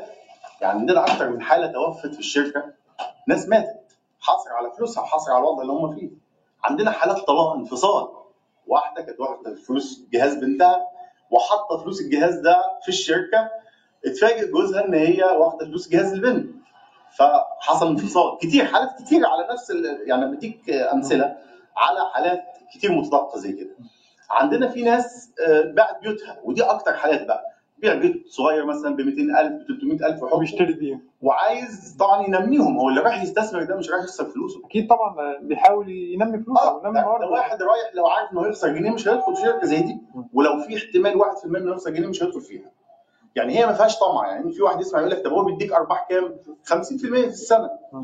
فتبدأ الناس تقول له إن هو إيه؟ ده أنت طماع. 50% إيه؟ ده كبير عشان ما نطولش أكتر من كده آه الفيديو ده يعني جزء من فيديوهات موجودة على ال social media بشكل كبير جدا.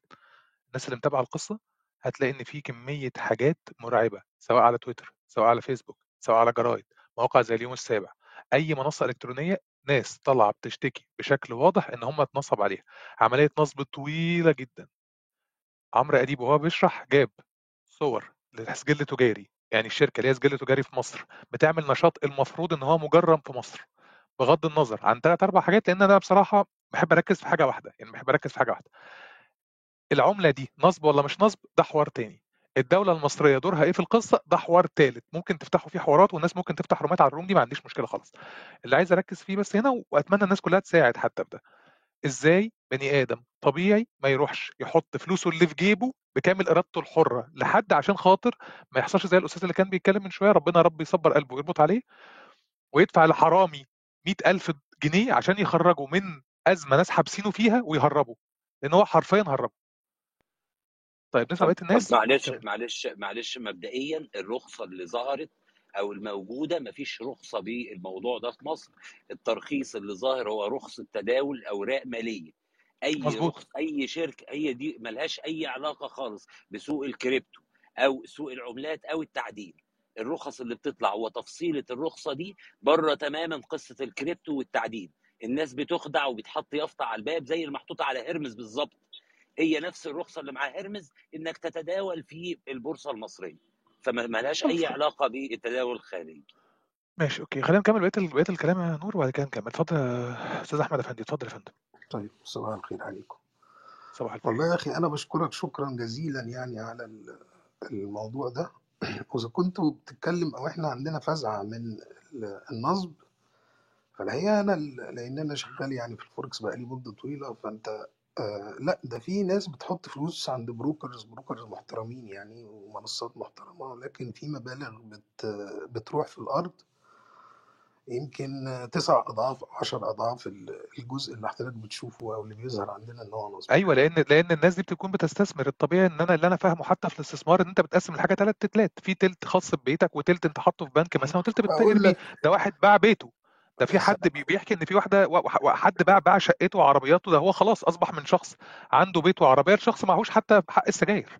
بالظبط. أنا أنا هقول لك سريعا لأن الموضوع فعلا محتاج يتناقش بتوسع شوية يعني بعض ال- القواعد وال recommendations أنا بالنسبة لل- للعملات المش- المشفرة أنا يعني أنا ما بحبهاش وبحس إن هي مضاربه أكتر منها متاجرة. نمرة واحد. حضرتك عايز تستثمر في ال forex؟ ال forex فيه زي ما في الأستاذ نيو تفضل في ال- ال stocks في ال commodities في ال currencies طيب أول قاعدة حضرتك حضرتك بتا... الفلوس اللي هتحطها في الفوركس تكون فلوس من ال savings بتاعت حضرتك.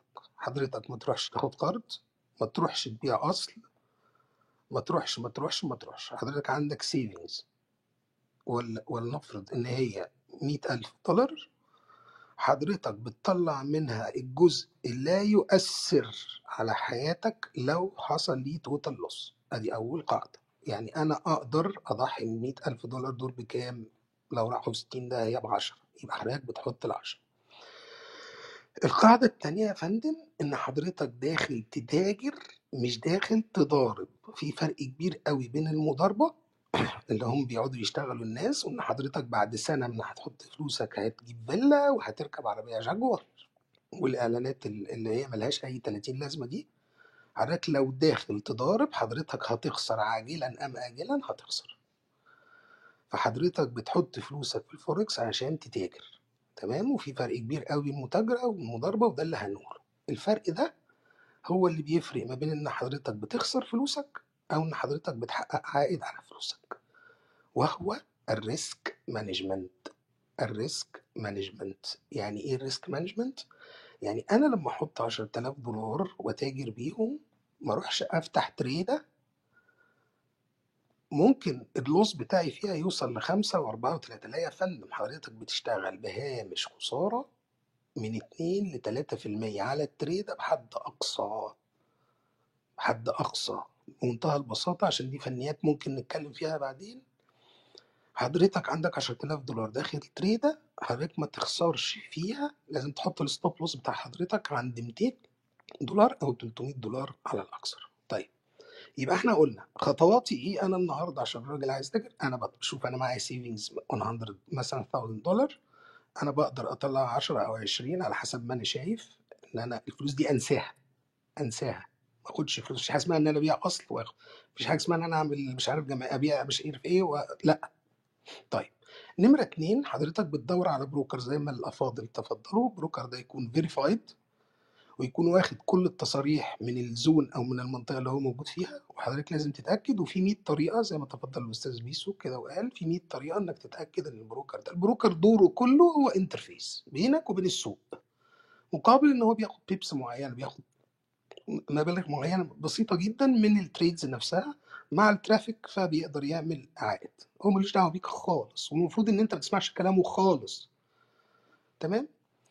حضرتك عندك القدرة حضرتك دارس تحليل مالي وفاهم يعني إيه تحليل أساسي وتحليل فني وحضرتك عندك خبرة تأهلك إنك تشتغل بنفسك؟ اتفضل. ما عندكش يا فندم؟ حضرتك بتشوف experts بيعملوا لحضرتك package إنك حضرتك بتشترك معاه مثلا في السنة بياخد من حضرتك 1000 دولار بيبقى fully communicated مع حضرتك على وسائل كتير جدا وبيبتدي يدي حضرتك ال trades اللي أنت تفتحها بنقط الدخول بنقط الخروج بال stop loss ما على حضرتك إلا إن أنت تظبط ال risk بتاع حضرتك على الاثنين أو الثلاثة في المية اللي اتكلمنا عليه حضرتك لو هتلتزم بالقواعد دي حضرتك هتقدر تحقق عائد على فلوسك المستثمرة من 10 ل 15% monthly حضرتك لو مش هت- هتخش على مضاربة حتى لو حضرتك كسبت في الأول حطيت 10 ال 10 بقى 40 وال 40 بقوا 80 هيضيعوا من حضرتك. يبقى إحنا بنتاجر مش بندار. اللي أنا أقدر أعمله في مجال التداول ودي كلمة قاعدة لازم الناس كلها تعرفها. You cannot control anything في المجال ده إلا ال loss ها؟ الربح ده انت ما بتعرفوش انت ممكن تعمل ربح يوصل 40% أو 50 و60 انت ما تقدرش control اللي تقدر ت control ه الخسارة. اللي هي دي اللي بنسميها ال risk profile بتاع حضرتك. اللي هي ال risk management. موضوع بسيط جدا ممكن أي حد يشرحه لك.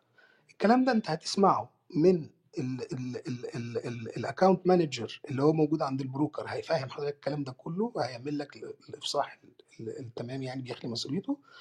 والراجل اللي انت هتشترك معاه اللي هو ال expert اللي هيدي لك ال trades بتاعتك اللي انت هتخشها تخش إمتى وتخرج إمتى وت stop loss إمتى وت collect ال gain إمتى سواء partially أو completely هتسمع منهم الكلام ده.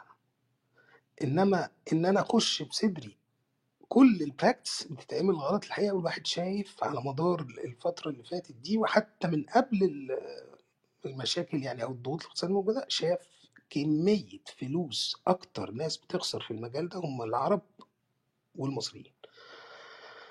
فيعني أنت مشكور جدا إن أنت تعمل النقطة دي ويا ريت يا ريت يبقى في rooms الناس بس تعرف إيه ال- ال- ال road map بتاعتها عشان تشتغل لأن حرام اللي بيحصل ده يعني حرام فعلا حرام زي ما أنت قلت. والقصة دي قصة حقيقية وحصل منها كتير جدا.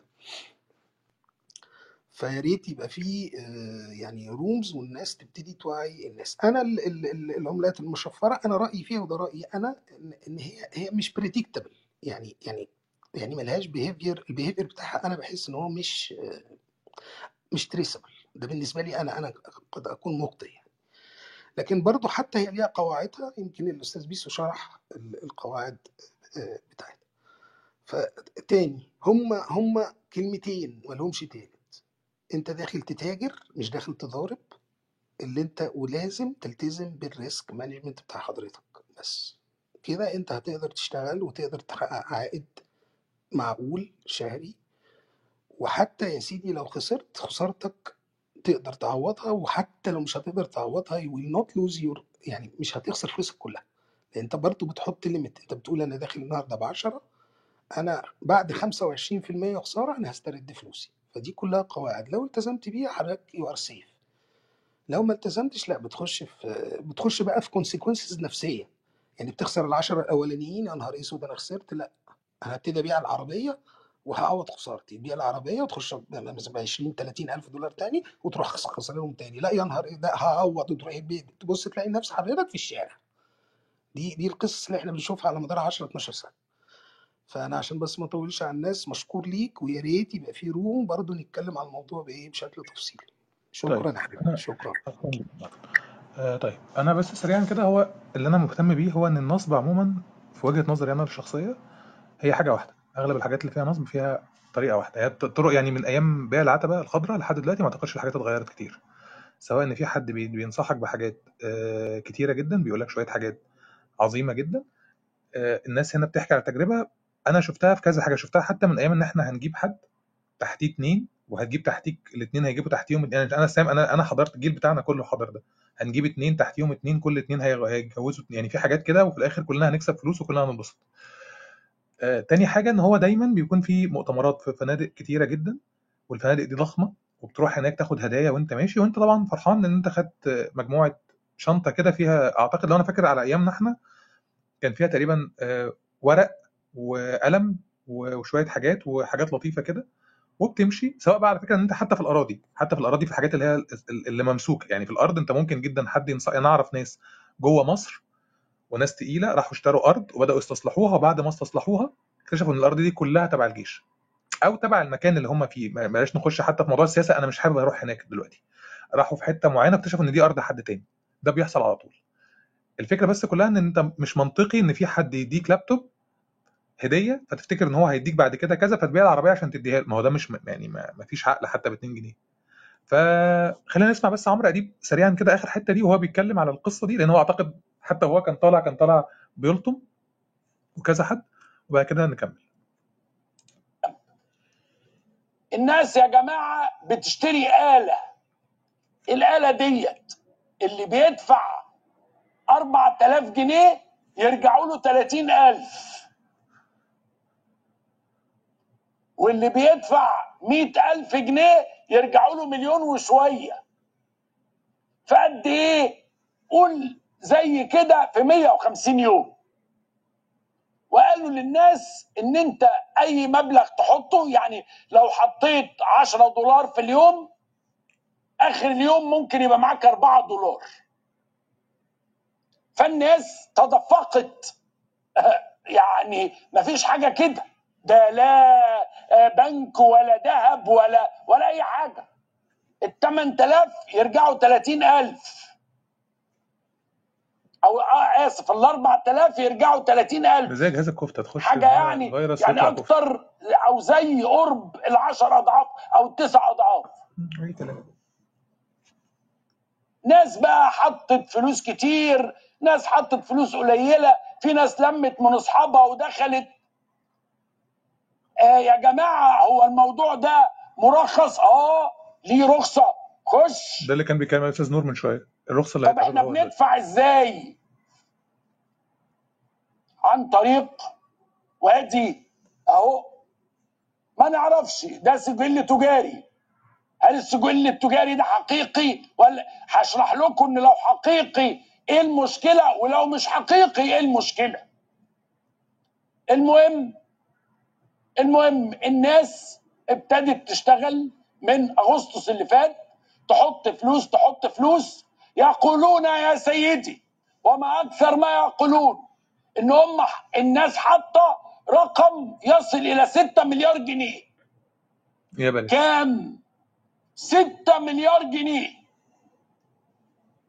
هل الرقم ده حقيقي؟ ما نعرفش. أقسم بالله السيسي هيجيب يدور فيك نصه طيب. والله العظيم. هيجري ورا الشعب 3 مليار جنيه مصيبة. الناس بقالها 48 ساعة بتصوت. بتصوت ليه؟ لأنه كان في منصة بيخشوا عليها. يتابعوا حساباتهم يتابعوا أرقامهم. فجأة المنصة قفلت.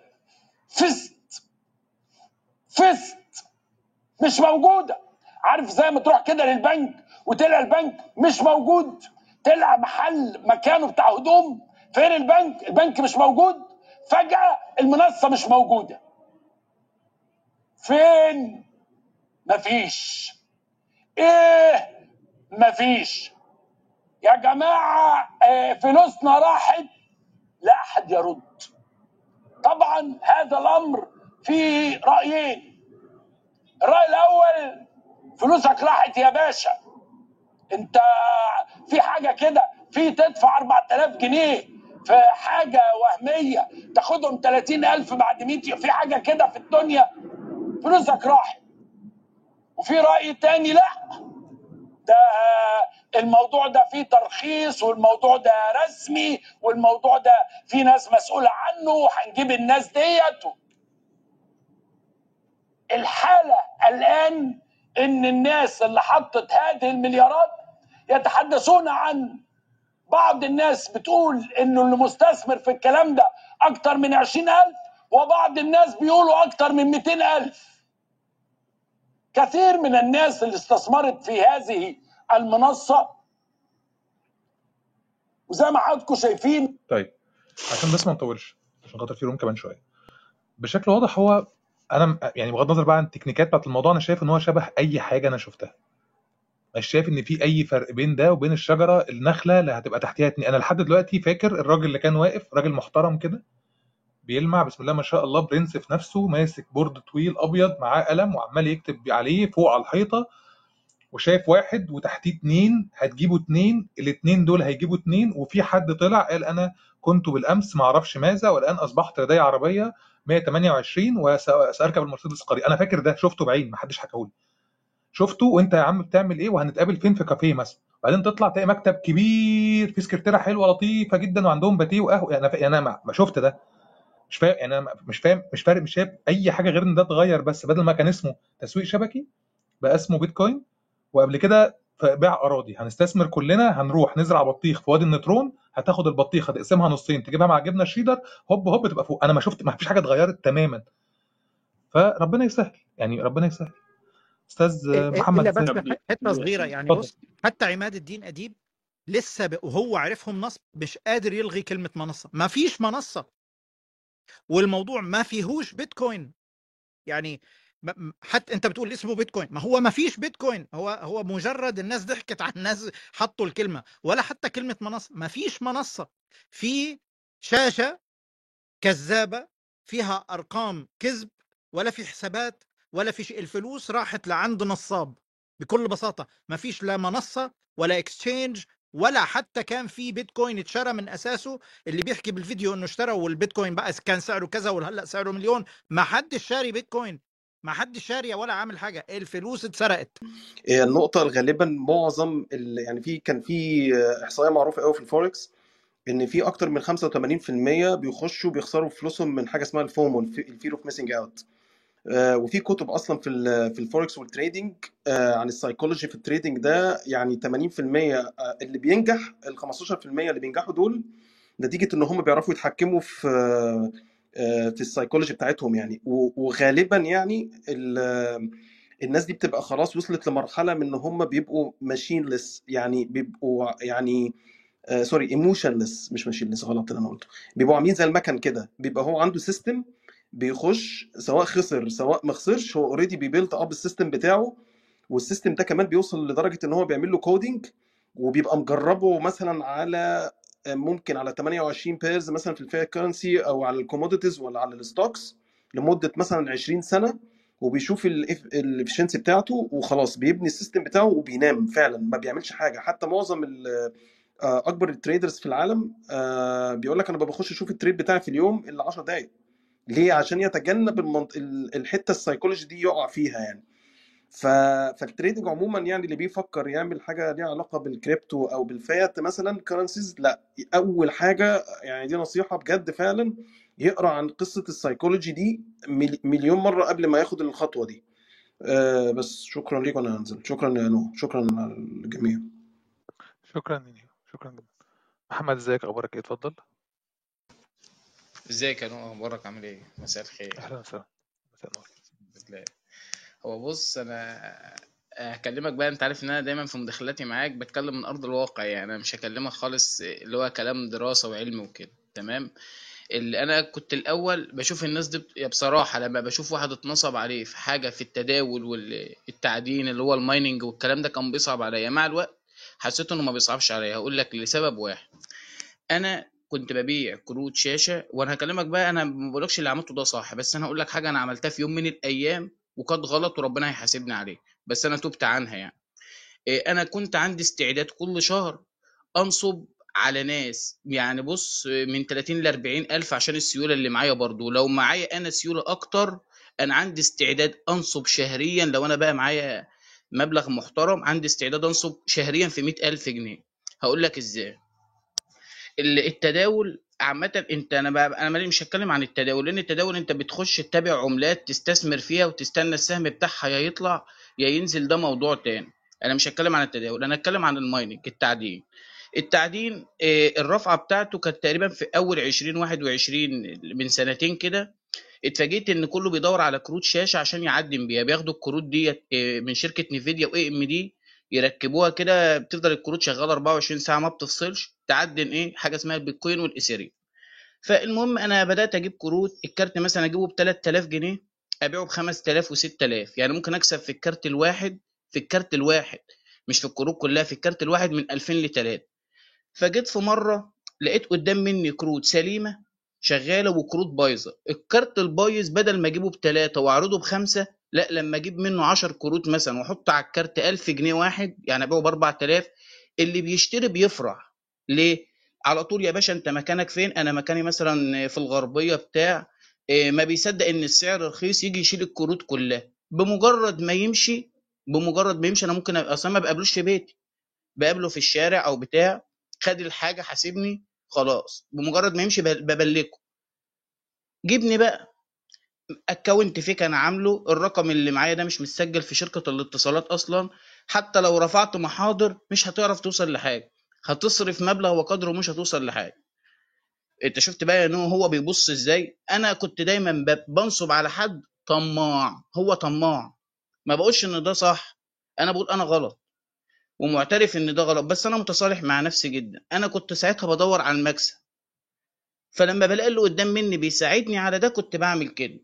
لدرجة إن في واحد في مرة ودي حصلت معايا برضه في الأول ما نصبتش عليه. بعت له كروت سليم.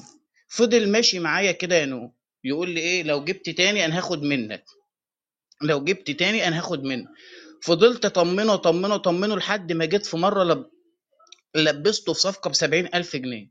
اتقابلنا في موقف وهو واخد الحاجة مطمن زي كل مرة لحد ما لبسته فيه المشكلة اللي تحزن أكتر إن الناس ديت حالا أنا أنا معترف إن ده غلط بس الناس دي حالا عشان أنا أجي أجيبها مش عارف أوصل لها إن أنا اديلهم فلوسهم عشان بس أنا ضميري مش عارف اوصل له لكن أنا بقول لك إن لو هتتكلم في الحق لأ الناس ديت يا نو بقى لو هنتكلم كلام حقاني هو عايز مكسب سريع.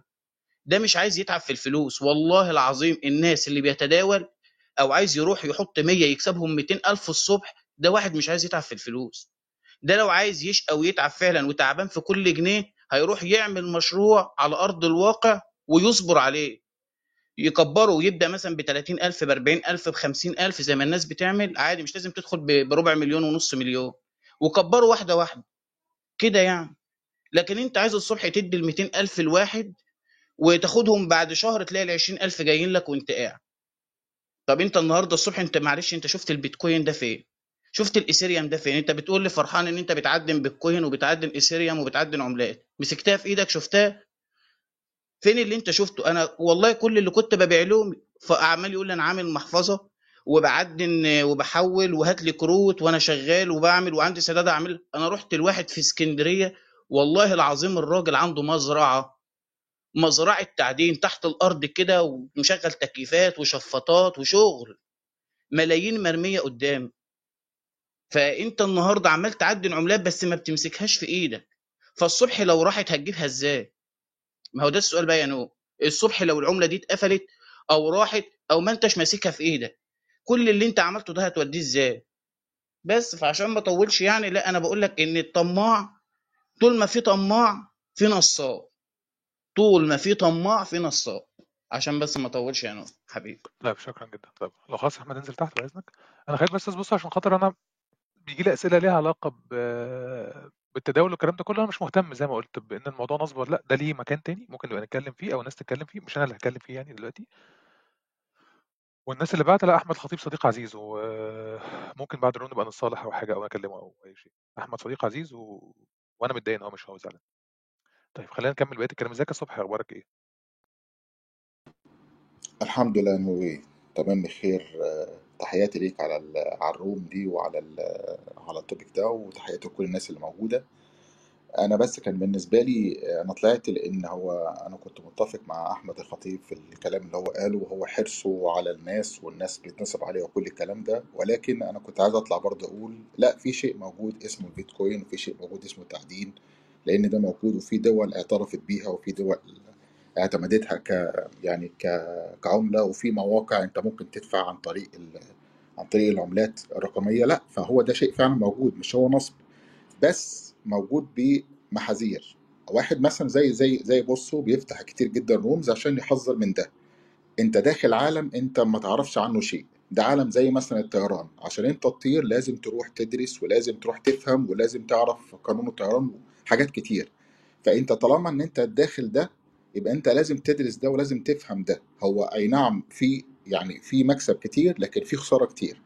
انت لو انت ما انتش واعي لده فانت هتخسر كتير. زيه زي أي حاجة تانية فيها فيها النصب اللي بيحصل. ممكن حد يضحك عليك انت تسافر الدولة ويدي لك فيزا مضروبة وبعد كده تروح. ده نصب. زي المستريح بتاع الصعيد زي زي زي الريان وزي ال- السعد وزي الهدى مصر. فالقصة بتاعت النصب دي كتير, كتير جدا. والناس ممكن هو يبقى بص أنا هقول لك على حاجة. أنا ال- الموضوع بتاع البيتكوين ده أصلا من بابه أنا ما بروحوش. أنا يعني أنا بتكلم عليا أنا ما بروحوش. ما أعرفش بقى هو نصب مش نصب ما عنديش يعني الحدوتة دي بالنسبة لي أعتقد في ناس بيفتحوا فيها رومات وممكن نتكلم فيها. أنا عندي بس مشكلة في حاجة واحدة. لما تكون بتتكلم على البطاطس ما ينفعش حد يجي يقول لك بس زراعة البطيخ كمان فيها مشاكل. ماشي ممكن يقولها عرضا لكن إحنا نركز في زراعة البطيخ يا عم. طب افتح حاجة يعني أنا بحب أركز في حاجة واحدة.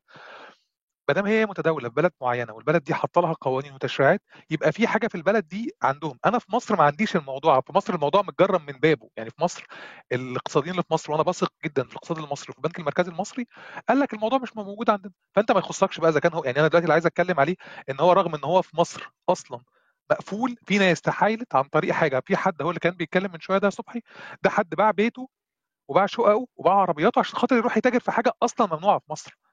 حتى القانون مش هينفع يقف معاك. محدش هيقف معاك أصلا. ما هو ده برضو يعني آه، هيخلينا نبقى نرجع تاني السبب إيه السبب اللي خلى ناس تروح تستثمر في شيء الناس ولا تفهم عنه شيء؟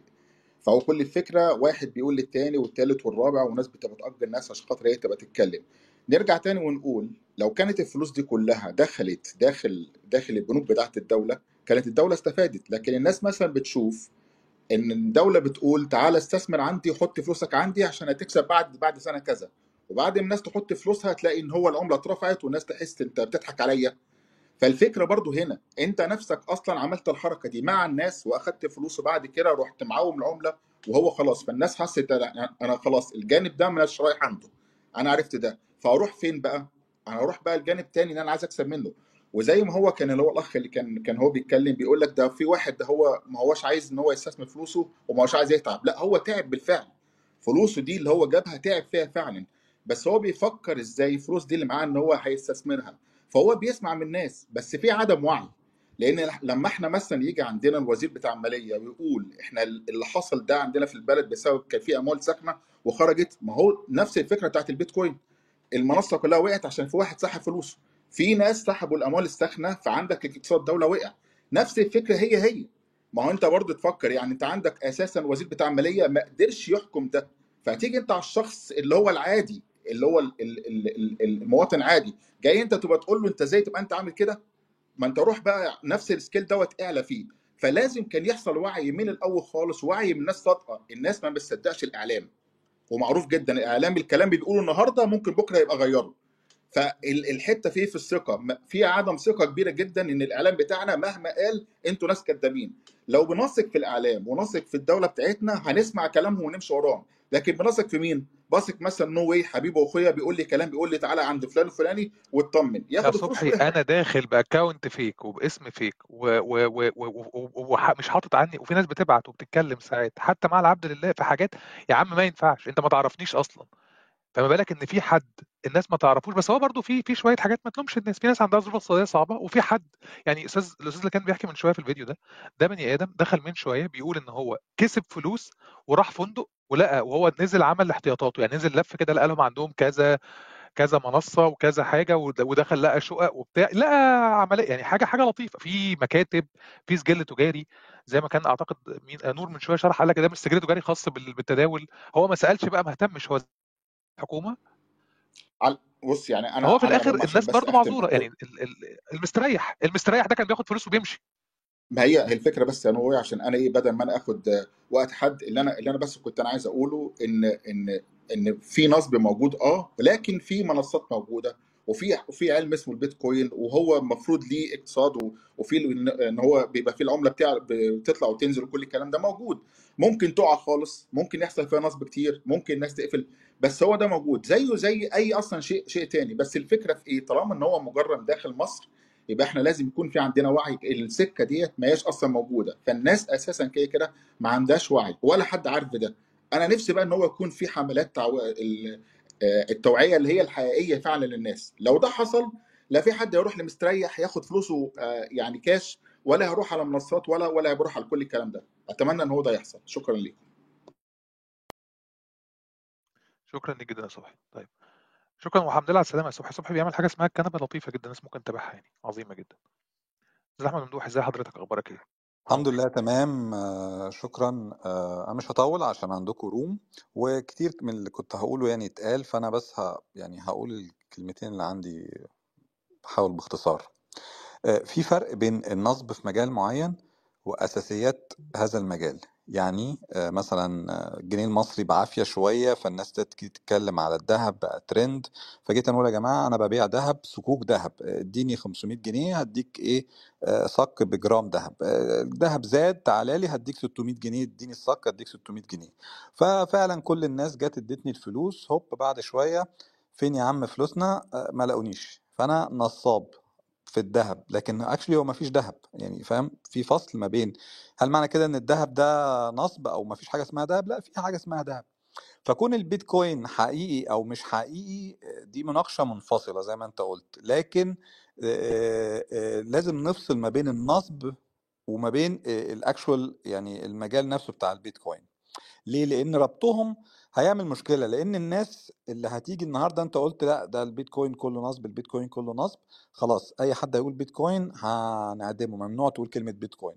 نفس الناس النصابة دي هتجيلي بقى بحدوتة تانية لأ ده إحنا هنجيب إيه مزارع في تشاد لأ ده إحنا زئبق أحمر لأ مش عارف إيه يعني فاهم قصدي الفكرة إيه؟ فبالتالي في فرق ما بين النصب وما بين المجال. ده هو اتفضل. الفكرة كلها ماشي هو لأ أنا الفكرة بس كمان يا أستاذ محمد حضرتك حضرتك يمكن تفتكر في مصر فترة من فترات كده كان منتشر ولحد دلوقتي أكيد سمعت عن كذا مستريح. أنا أيوه أنا ومش الطريقة عارف إيه بالظبط الطريقة آه الطريقة ففي واحدة بس اتنين يعني أنا أنا أيوه الغريب إن هي بالظبط الطريقة واحدة. آه اتفضل بالظبط يا كده. فندم. فهي مالهاش علاقة بالبيتكوين لأن أصلا ما فيش بيتكوين في الموضوع. هو واحد خد الفلوس وإيه ويا جماعة أنا هعدن أنا هجيب بيتكوينز أنا كذا أنا كذا أنا كذا وهو خد الفلوس في جيبه. وبيدفع شوية للناس اللي هم أول ناس بتيجي تقول له مثلا خد 500 إيه رجعهم 700 فيقول لأصحابه على فكرة إن ده أنا حطيت 500 وخدت 700 فعلا.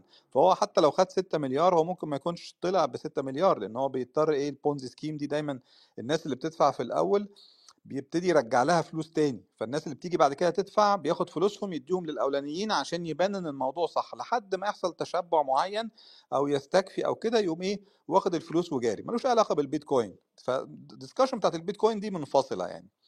آه، فهي في في حاجتين لازم يعني بيبقى في توعية لهم أو يعني أول حاجة دعوات الثراء ال- السريع دي دايما غالبا فاشلة too good to be true يبقى هي غالبا too good يبقى هي مش true فاهم الفكرة؟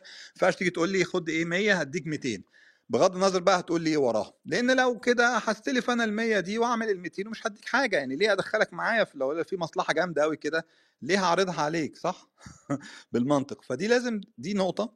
ثانيا ال diversification انت ما ينفعش تحط إيه ودي حاجة عارفينها من تقول لك ما تحطش بيضك كله في سلة واحدة والكلام ده.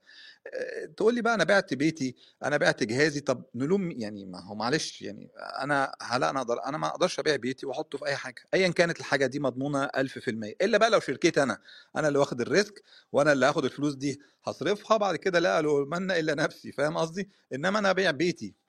أو ابيع عربيتي أو ابيع مش عارف إيه وأديهم لواحد علشان ايا كان المجال اللي بيعمله يبقى برضو إيه ده غلط. فهي ال... لازم تنوع استثماراتك ما تحطش فلوسك كتير ما تحطش فلوس في مجال معين أنت مش عارفه قوي أو جديد فلوس ما تقدرش على خسارتها. لازم تحط الفلوس الزايدة عن احتياجاتك. نمرة اتنين ما تسمعش حد بيقول لك آه ثراء سريع لأن إيه؟ عقبال ما أنت بتسمع الحدوتة دي بيكون اللي ثرى منها سريعا خلاص هو هو حقق الثراء السريع وجاي بقى إيه ناس تنصب على حس هذا الموضوع. والسلام عليكم ورحمة الله وبركاته. طب بس سؤال قبل قبل ما ننزل يا معلش عندي سؤالين كده. أنت تعرف حد في دايرتك حصل معاه حاجة زي كده؟ يعني شفت حد في دايرتك حصل معاه حاجة زي كده؟ آه لأ يعني آه، كنت أعرف ناس دخلوا كيو نت ما أعرفش عملوا فلوس ولا لأ لكن آه، لو تلاحظ يعني مش عايز يعني هي برضو بتحتاج وعي أقل شوية بتسمع كتير في الأرياف الناس اللي ما عندهاش أي فرص في الاستثمار أو ما عندهاش فهو ما عندوش يعني عارف يسمع حاجة زي كده ممكن ما عندوش ما عندوش اطلاع كافي يعني فبتلاقي دايما في الأماكن لازم يبقى حد مش يعني مش أي يعني أنا لو جيت لك قلت لك هات هات هات 1000 جنيه وخد 5000 مش هتصدقني. فأنا عشان ألاقي حد يصدقني لازم يكون حد يعني فكره بسيط شوية. ماشي ماشي حلو. شكرا. شكرا يا أحمد. عفو شكرا جدا. استاذنك لو خلصت برضه. أنت عارف يعني حاجة تنزل تحت. ميلاد أنت عندك حاجة إضافة أو حاجة؟ أنا؟ آه. رفعت إيدك فوق. لا أصل أنت كنت بتسأل على تعرف حد في دايرتك حصل معاه كده. آه. آه. طب إيه وحصل معاهم إيه؟ انت بتشوقني ليه؟ ما تتكلم. لا يعني أعرف حادثتين حادثة أيام QNET وحادثة من حدود سنة يمكن أو سنة ونص. أيام QNET ده حد كان يعني واحدة ست كمان كانت مدرسة وقعد معاها ومش عارف إيه وهاتي تسعة تجيبي خمسة والحكاية اللي أنت عارفها ديت. وخدوا منها تقريبا ساعتها ده الكلام ده كان في أوائل الألفينيات يعني في أيام 2007 2008 في الحدود دي. خدوا منها مبلغ مثلا ساعتها كان في حدود 5000 6000 جنيه هي كان يعني هو ده اللي معاها وقعدت تشتغل بجد يعني واجتهاد وفي الآخر خالص مفيش. تماما يعني قعدت بتاع سنة تشتغل وتقنع ناس ومش عارف إيه وتقعد معاك وتتكلم وممكن تقعد معاك بالساعات عشان خاطر تتكلم. وفي الآخر خالص آه اتنصب عليها. الناس اللي خدت منها الفلوس دي راحت اختفت. آه ده ده أياميها. آه الفترة اللي فاتت دي سنة ونص بعد سنة ونص دي كان حد سافر بره واشتغل وعمل فلوس يعني عمل مثلا مبلغ محترم يتخطى ال 200 ألف جنيه. أياميها يعني. و... وراجع آه، عايز يفتح مشروع.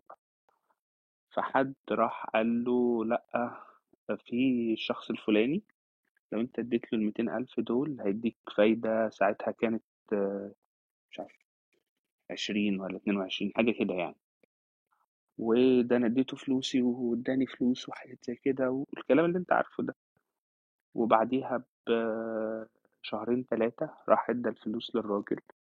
وتمام. وهو عنده زي محل صغير كده بقالة بيشتغل بيشتغل فيه وكده. وقال له أنا هديك دول و... وبعد شوية المحل ده لما يشتغل هزودهم يعني. بس وبرضه في خلال أسبوعين ثلاثة الشخص ده مبقاش موجود اجري يمين اجري شمال طب قدم محضر طب أعمل طب سوي آه، مفيش. فالموضوع يعني أنا شايف إنه ملوش علاقة قوي بكريبتو أو غير كريبتو الموضوع ليه علاقة ب... بإن في يعني زي ما كان آه، أحمد من شوية قال إن هو المجال موجود أيوه. يعني كيونت ده مثلا ممكن تكون كانت حاجة كويسة الله أعلم بس في ناس بتنصب من خلاله.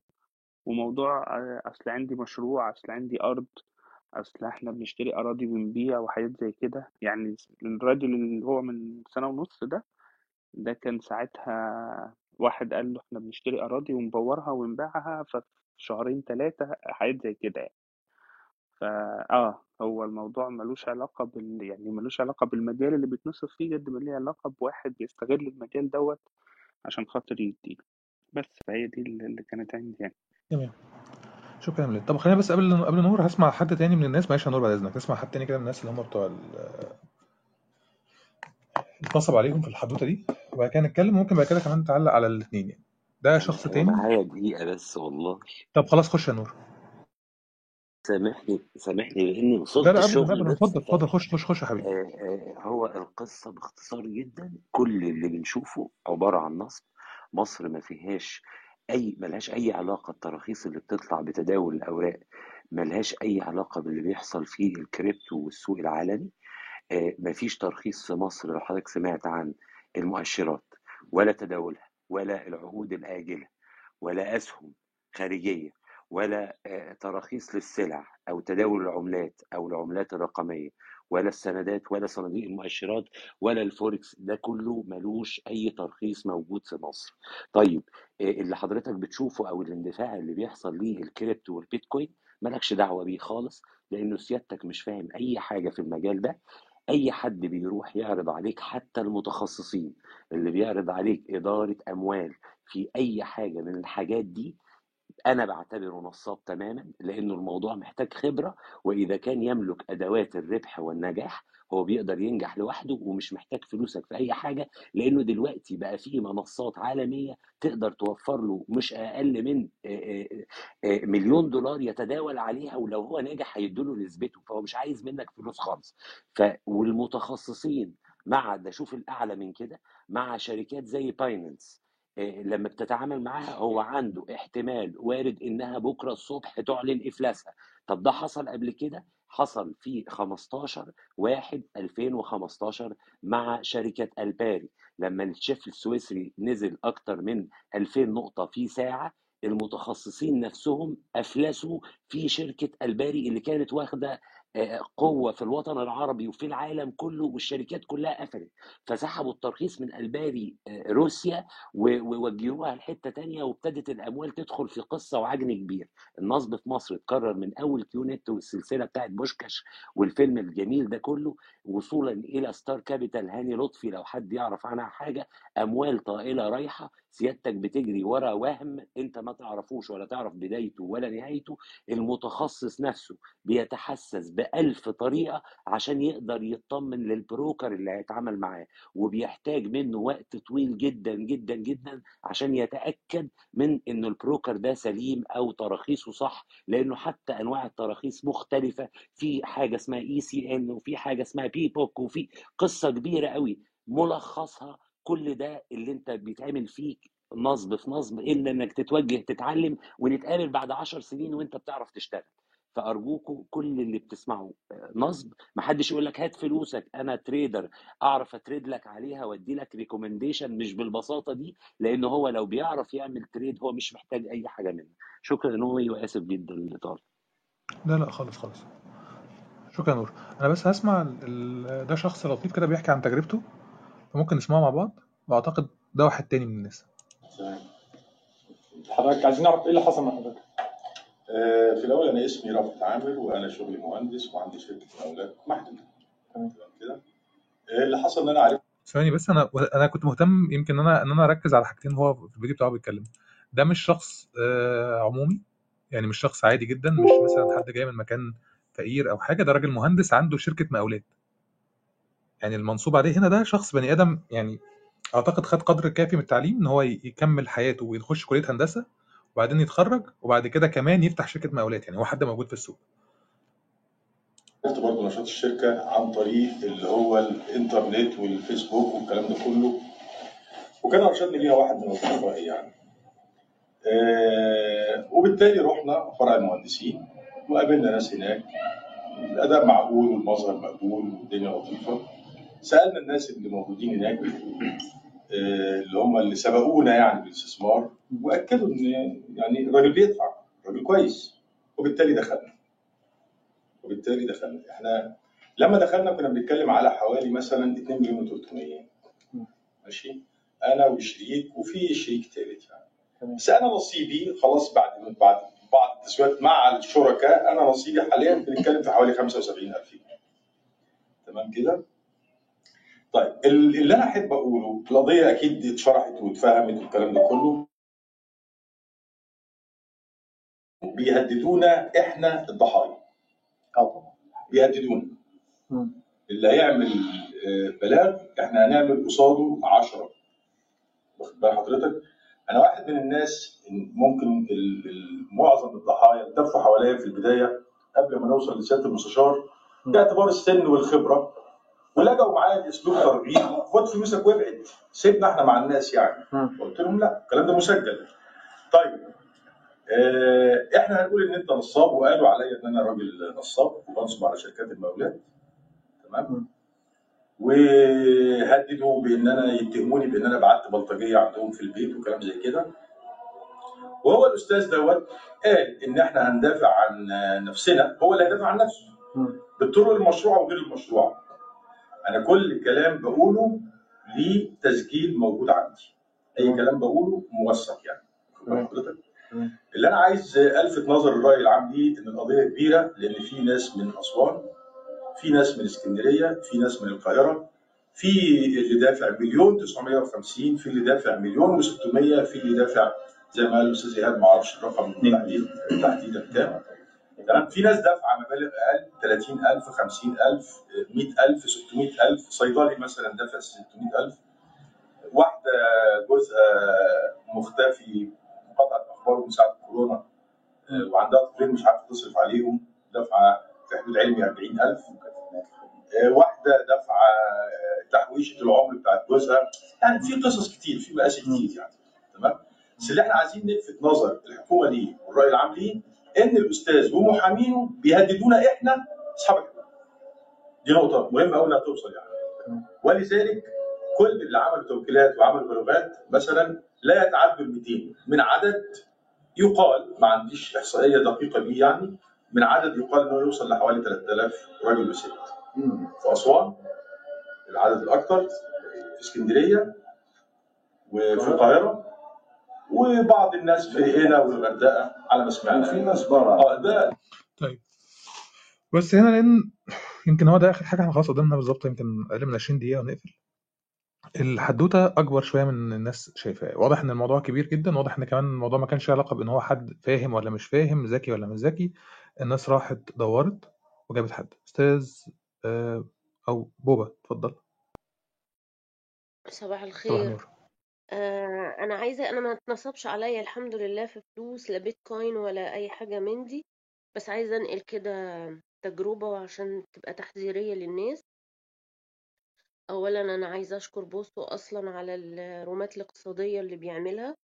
لأن أنا كنت داخلة الكلاب هاوس مثلا وعي الاقتصادي عشرة آه، بفضل ال- الاستاذ بوستو والمجموعة اللي معاه. لا يعني في فرق طبعا كبير في القصة دي.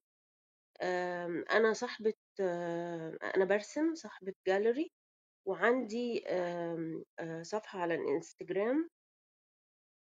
حاولوا من حوالي آه، تلات أربع شهور كده بتوع ال NFT دول بتوع آه، شراء النسخة الرقمية للوحات الأصلية. يعني إحنا بنرسم وهم علشان قصة ال Meta دي آه، أنا لو بقول كلام مش مفهوم قولولي آه، يعني أنا هشرح على قدي وممكن بوسو يكمل عليا. آم، حاولوا إن هم يشتروا مني بال NFT قعدت ا search وسألت بوسو وعملت كده شوية مباحثات لأن أنا طبعا زي أي حد بدور على دخل زيادة. فاكتشفت إنه العملة اللي هم بيتم التداول عليها ممنوعة آه، من البنك المركزي. طب هاخد فلوسي إزاي يا عم؟ لا انت تحطي 200 دولار في مش عارف منصة إيه وبتاع. أنا بصراحة تراجعت لأنه مش بس أنا ك- يعني ما عملت review على جوجل على الناس دي فلقيت ناس كتير أجانب بيحذروا وبيقولوا يا جماعة خلوا بالكم وأي حد يتعامل معاكم ت block على طول. فاستجبت بصراحة وتراجعت. من حوالي أسبوع حصل hacking على ال account بتاعي. والناس حطت post إن هم إنه بيتكلموا باسمي إن أنا كسبت آه، 250 ألف جنيه مصري من بيع نسخ رقمية لل NFT وحطوا ال profile بتاع الست آه، هم عصابة الحقيقة. يعني بيفتحوا ال account من كاليفورنيا ومن أسبانيا حاجات عجيبة كده ومن مصر. ف آه، يعني هي تجربة سيئة جدا جدا مش عشان خسارة ال account قد ما حد بيتكلم باسمك. بي بي طبعا الوسط بتاعنا إحنا كرسامين وسط محدود وموثوق فيه. يعني الحمد لله أنا قدرت خلال الثلاث سنين اللي فاتوا دول يبقى ليا اسم محترم حتى بره مصر. يعني أنا ببيع في الكويت والسعودية الحمد لله. آه شيء مرعب إن حد يعمل كده. والمصيبة بقى إن أنا لما بحط بوستات في الجروبات بتاعت الناس اللي بترسم وبقول لهم خلوا بالكوا ده مش أنا وما تتداولوش. واحدة بتدخل تقول لي يعني لو عرضوا عليا إنهم يشتروا مني ما بيعش يا ستي دول هاكر فهو أصلا يعني بالنسبة لمصر أنا ماليش دعوة بالدول التانية يا جماعة أي حاجة محرمة في التداول جوه بلدك ما تستطردش. ما تستطردش. يعني هتجيب فلوس. أوكي ماشي. أنت ضامن الخطوة الجاية؟ أنت ضامن الحكومة تقف معاك؟ يعني أنا لما بروح مباحث الإنترنت الحمد لله ما علياش حاجة. يعني لا عملت تداول يدني آه، لا عملت حاجة غلط تخلي الحكومة تقول لي طب انت بتعملي كذا ليه؟ يعني انت عندك جزء من المشكلة. تعرضني للمساءلة القانونية. فهي أشكال التلاعب بقصص ال- العملات الرقمية جوه مصر كتير وفيما يبدو إنهم هيخشوا لنا من حتت كتير مش بس بيتكوين لإنهم تقريبا بي بيستلقفوا الدول التعبانة اقتصاديا ويبتدوا يشتغلوا على القصة دي.